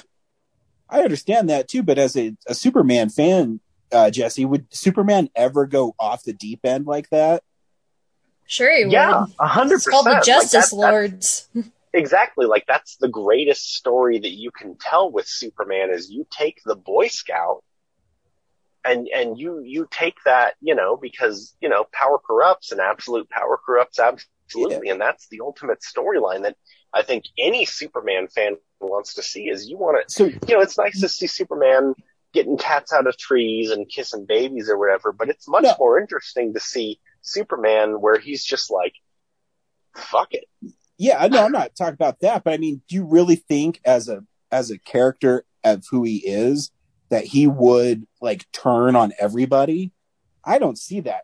And that's why I always had a problem with like the superior Spider-Man storyline is I can't picture a world where Spider-Man is like this dark, brooding, evil dude, you know? And I, I just, to me, that just will never work with me with Superman. And I mean, I Yeah. love the Injustice games. I love the storyline. Um, I think it's interesting, but as far as Superman becoming like a henchman for Darkseid, I don't know. And also Batman teaming up with the Joker, I don't know about that either because it's just too much. But I did like when Batman said, "I'll fucking kill you" to the Joker. I thought that was sweet. But That's right. When he was like, when I kill you, and make no mistake, I will kill you. Yeah. Um, you know, it's funny that you said it because I, I the Superior Spider-Man storyline, I think, is the greatest Spider-Man storyline that's been told in like decades. It's, really, when he shoots and kills a dude, I'm like, come on. yeah. Well, but, well, No. first off, okay. No. So first off, it's that's not Spider-Man. It's Doc Ock. In I understand that. Body. So I understand in that. I, I know you understand. I'm not, I'm not placating to you. I'm not trying to talk down to you, but I'm saying like, for the purist, like you have to understand like this isn't your Spider-Man. But I don't know, like I feel like as a Superman fan, like, you know, I'm just gonna say this, like Superman's boring. He's got all the powers. He's basically untouchable. And so I think like anytime you can take a story, a Superman storyline and you can shake it up, I mean, like that's what people want to read. And, Yeah, I get that part know, too. I, I don't know. Sometimes I always have a problem when uh, you, you strip away who their core character is, um, because I, I even think it's okay to strip away the core character as long as you have like a good story about how they come back to it. sure, eh, but my argument would always be, you know, in Spider-Man when Gwen Stacy dies, Spider-Man has the opportunity to kill the Green Goblin, but he decides not to because that makes him no better than the Green Goblin. And so I always go fall back on that to my ideal hero. And even if Lois Lane, I mean, I, I don't know how she dies in this world, but even if she dies, I have a hard time believing that Superman would team up with Darkseid to lay waste to humanity. I don't know. Maybe it's just me. From my understanding of where Snyder was supposed to go with this, because they they also kind of touch on it in this, is that like Batman, like something happens with Batman where he like basically, you know, for lack of a better word, like moves out of the way and you know and lets Lois get killed because you know like even the Joker is like all of this just because you couldn't die. And so the whole thing, you know, like with the Flash in Batman v Superman, where he's like Lois, Lois is the key, and then we see in this one where he's like, yeah, I had like this dream, and, and they were like, oh, in terms of him coming back, and he was like, no, it was something else, something darker. So the the the whole story was that this was supposed to culminate in Batman having the realization that he has to sacrifice himself to stop this dark future from happening. And so he like gets in the way of it. But you know, like anytime they they want to turn Superman evil, they just they kill off Lois Lane, and that that you know is is like the end end goal of everything. But um, And the Justice League animated series, they it was actually the Flash who died, and then yeah, the it was Justice the Flash's League. death. That, Yeah, Mhm. the rest of the Justice League ended up becoming evil, and they were called the Justice Lords. Mhm, So exactly. I think the ultimate Which is also, solution like, to all these problems is just everyone go watch the Justice League animated series. It's way better than all this right. Watch bullshit. JLU. Hells or, yeah. You know, well, what's funny is so that that entire run of like the Justice Lords is actually based off of a um, Grant Morrison, Frank Quitely uh, book called JLA Earth Two, which has these characters which are like the kind of evil versions in like an antimatter universe of the Justice League known as the Crime Syndicate, and that's an amazing book to read. I love their Oh. All Star Superman. And Ryan, for the record, in the Superman animated series, there was an arc where Darkseid like kidnapped Superman or something, and then brainwashed him into thinking that Superman was Darkseid's adopted son, and that he was a conqueror, and that was pretty Okay. badass. Yeah, that Cool. is that that's like a very common theme, but I mean like I I get where Ryan's coming from where he's like, "Oh, you know, like this is a character that should be better." But the thing you have to realize is like for all of his power, like Superman is still like basically a man, and so and that that's part of the problem is it's basically like giving a gun to a 3-year-old. You know what I mean? Where like Superman he can make bad decisions. Sure. I mean, everybody can. and- it's yeah, it's just and I, I just don't know. I, like I just have a hard time buying that he would be that evil. But you know, if I, it'll never happen. If they would have told a compelling story, then I'm always down for it.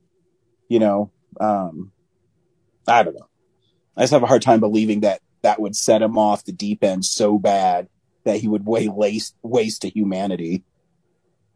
Because if he really wanted to, I mean, Superman could kill everybody in the world. So Yeah, I think from my understanding, the, the seduction Darkseid gives him is like order, where he's like, he's like, oh, well, if there was more order and there was more, you know, less free will, then no one would have to suffer the same tragedy you had to, you know, kind Mhm. of thing where it's like any, anytime you give up freedom for security, you soon find that you're, you don't, you don't have either. And so that, that was my understanding was that, you know, Darkseid kind of seduced him with the whole like, oh, if, if people didn't have free will, then this, this wouldn't be a thing. But again, this is all, this is all conjecture in terms of like things that like might have come from this film. So I don't, I don't want to go like too far down that rabbit hole, but, um, you know, it is, it is something they obviously like, they, they introduced, like they dropped that carrot where they were like, eh, we could, we could make some more. And Zack Snyder has definitely said, you know, after, especially after this came out, it seems to be trending so well where he's like, I'd be willing to do more. And, you know, the fans are fervent. And so I think that's why today we had the thing where, you know, the WB execs were like, we're not making any more. And I'm like, yeah, until you guys need money because Yeah, you they- own you know, some of the do, most like, some recognizable ones or something. characters on the planet and you're not doing anything with them. just make this Sn- Snyderverse, you know, cartoons, and then that'll be fine. Exactly. Like they, they could have any sort of side hustle that they wanted to have. Like, I don't understand. And that's, I guess, like the big difference between Warner Brothers and Marvel is like, you know, and maybe it's all Kevin Feige. I don't know. Is that like, you know, Feige fights for these characters and he fights for the directors and, and for the vision and he makes the studio see the ultimate vision and, and maybe like, you know, Warner Brothers doesn't have that because they're constantly being bought out by somebody else. But Plus, too, I think like. Warner Brothers has like, you know, we have a legacy of like we make art, uh, Oscar-winning pictures. You know, there, we have a you know Superman '78 is considered an AFI 100 movie, and you know Batman '89 was a blockbuster. There's like a legacy that they feel like, you know, they have to maintain a cinematic thing to it. Whereas Marvel just is like, we're just gonna put stuff out because we like it. It's cool. Mhm. Well, how is it that all their live action movies are, you know, mediocre or decent at best, but all their animated stuff is pretty good? Because the it animated seems- stuff they just put out. Yeah, and they're not beholden to, you know, huge budgets. They're, they're not. it- They're yeah. They're not under the same expectation. Yeah. So we should have lower expectations and give them less money? I think you should have lower Well, expectations for most art you ingest these days because it's always a crapshoot no matter what. Yeah, well, the other problem too is that like a lot of so again going back to like the Kevin Feige thing is a lot of the DC animated stuff was great because it was helmed under Bruce Timm, Yep. and then like a few years ago they fired Bruce Timm, and I don't know if you've noticed, but all the DC animated stuff has sucked since. oh yeah. Like it has just gone really downhill, really I- fast. I hear Ryan and Brad talk about the more recent ones and their reception to it, and I'm like, oh, it seems like it's changed. But I didn't Yeah, realize they had fired Bruce Timm. So yeah, they fired Bruce Timm back in like 2013. And so everything that they put out since then has been without him. And honestly, like, I was watching them for a while and they've just been getting like worse and worse. And I- I'm sure there's like two or three that have come out that I didn't even bother watching because I was like, who cares? I have fun with them. Yeah, I think uh, the Killing Joke was the first one. I was like, oof, like, why did this is such an important title? Like, why did you do this to it? And then like Batman Ninja, like, is pretty, but I was just like, the story, I don't care. So Yep. I also forgot to say, like, I know we're about to wrap up, but um, I didn't preface my review with like I I saw this movie in a theater, and like despite its pacing problems and bad dialogue, um, it's still like I was. It was the fastest four hours like I think I've ever sat through. It, it just flew by. Um, Exactly. Cause I, I remember you and you invited me to that theater and I was like, oh no, man, this is a four hour movie. Like I got to be home where I can, you know, get a snack and get a drink and go to the bathroom. And I, I like, I, I, I don't think I went to the bathroom once or got a snack. Like I just, I watched that whole thing. I was like on the edge of my seat. yeah, I was never took like took the fastest four hours that went by. Yeah, I never took an intermission. Like I over ordered concessions and I didn't even finish like my first popcorn bag or um I had a large soda that I didn't finish. Like I was it was just over. I was like, man, I wish there was more to this. So yeah. I, I hope it and also like it's it's in a IMAX format. I hope at some point, you know, they do decide to actually put in theaters for other people to see because I think it would be amazing. We will see. Jesse, thanks for being on our show this week. No, thanks for having me. It's it was great to have you on and have uh, DC expert on. Where I know DC Comics, but you know no DC Comics. Um, so thank you for that. Uh, next week, I think we're seeing Nobody. Hell yeah. Um, uh, so stay tuned for that. Um, or or well, or we do that and we review a bunch of Mister Show episodes because why not? yeah, I'm down. Been reviewing So- Mr. Show episodes in this year, show for years. Yeah, but, but but we haven't done a definitive one, have we? Just gone through all. I don't know. I think it's fifty of them. yeah, No, I'm twenty. down for it. It's not that many at all. no, it's it's nobody. Yeah, Yeah. so it'll be Nobody. Uh, thanks again, Jesse. Uh, thanks for everybody being on here. Have a nice night. Mm-hmm. Bye. And we live in a society.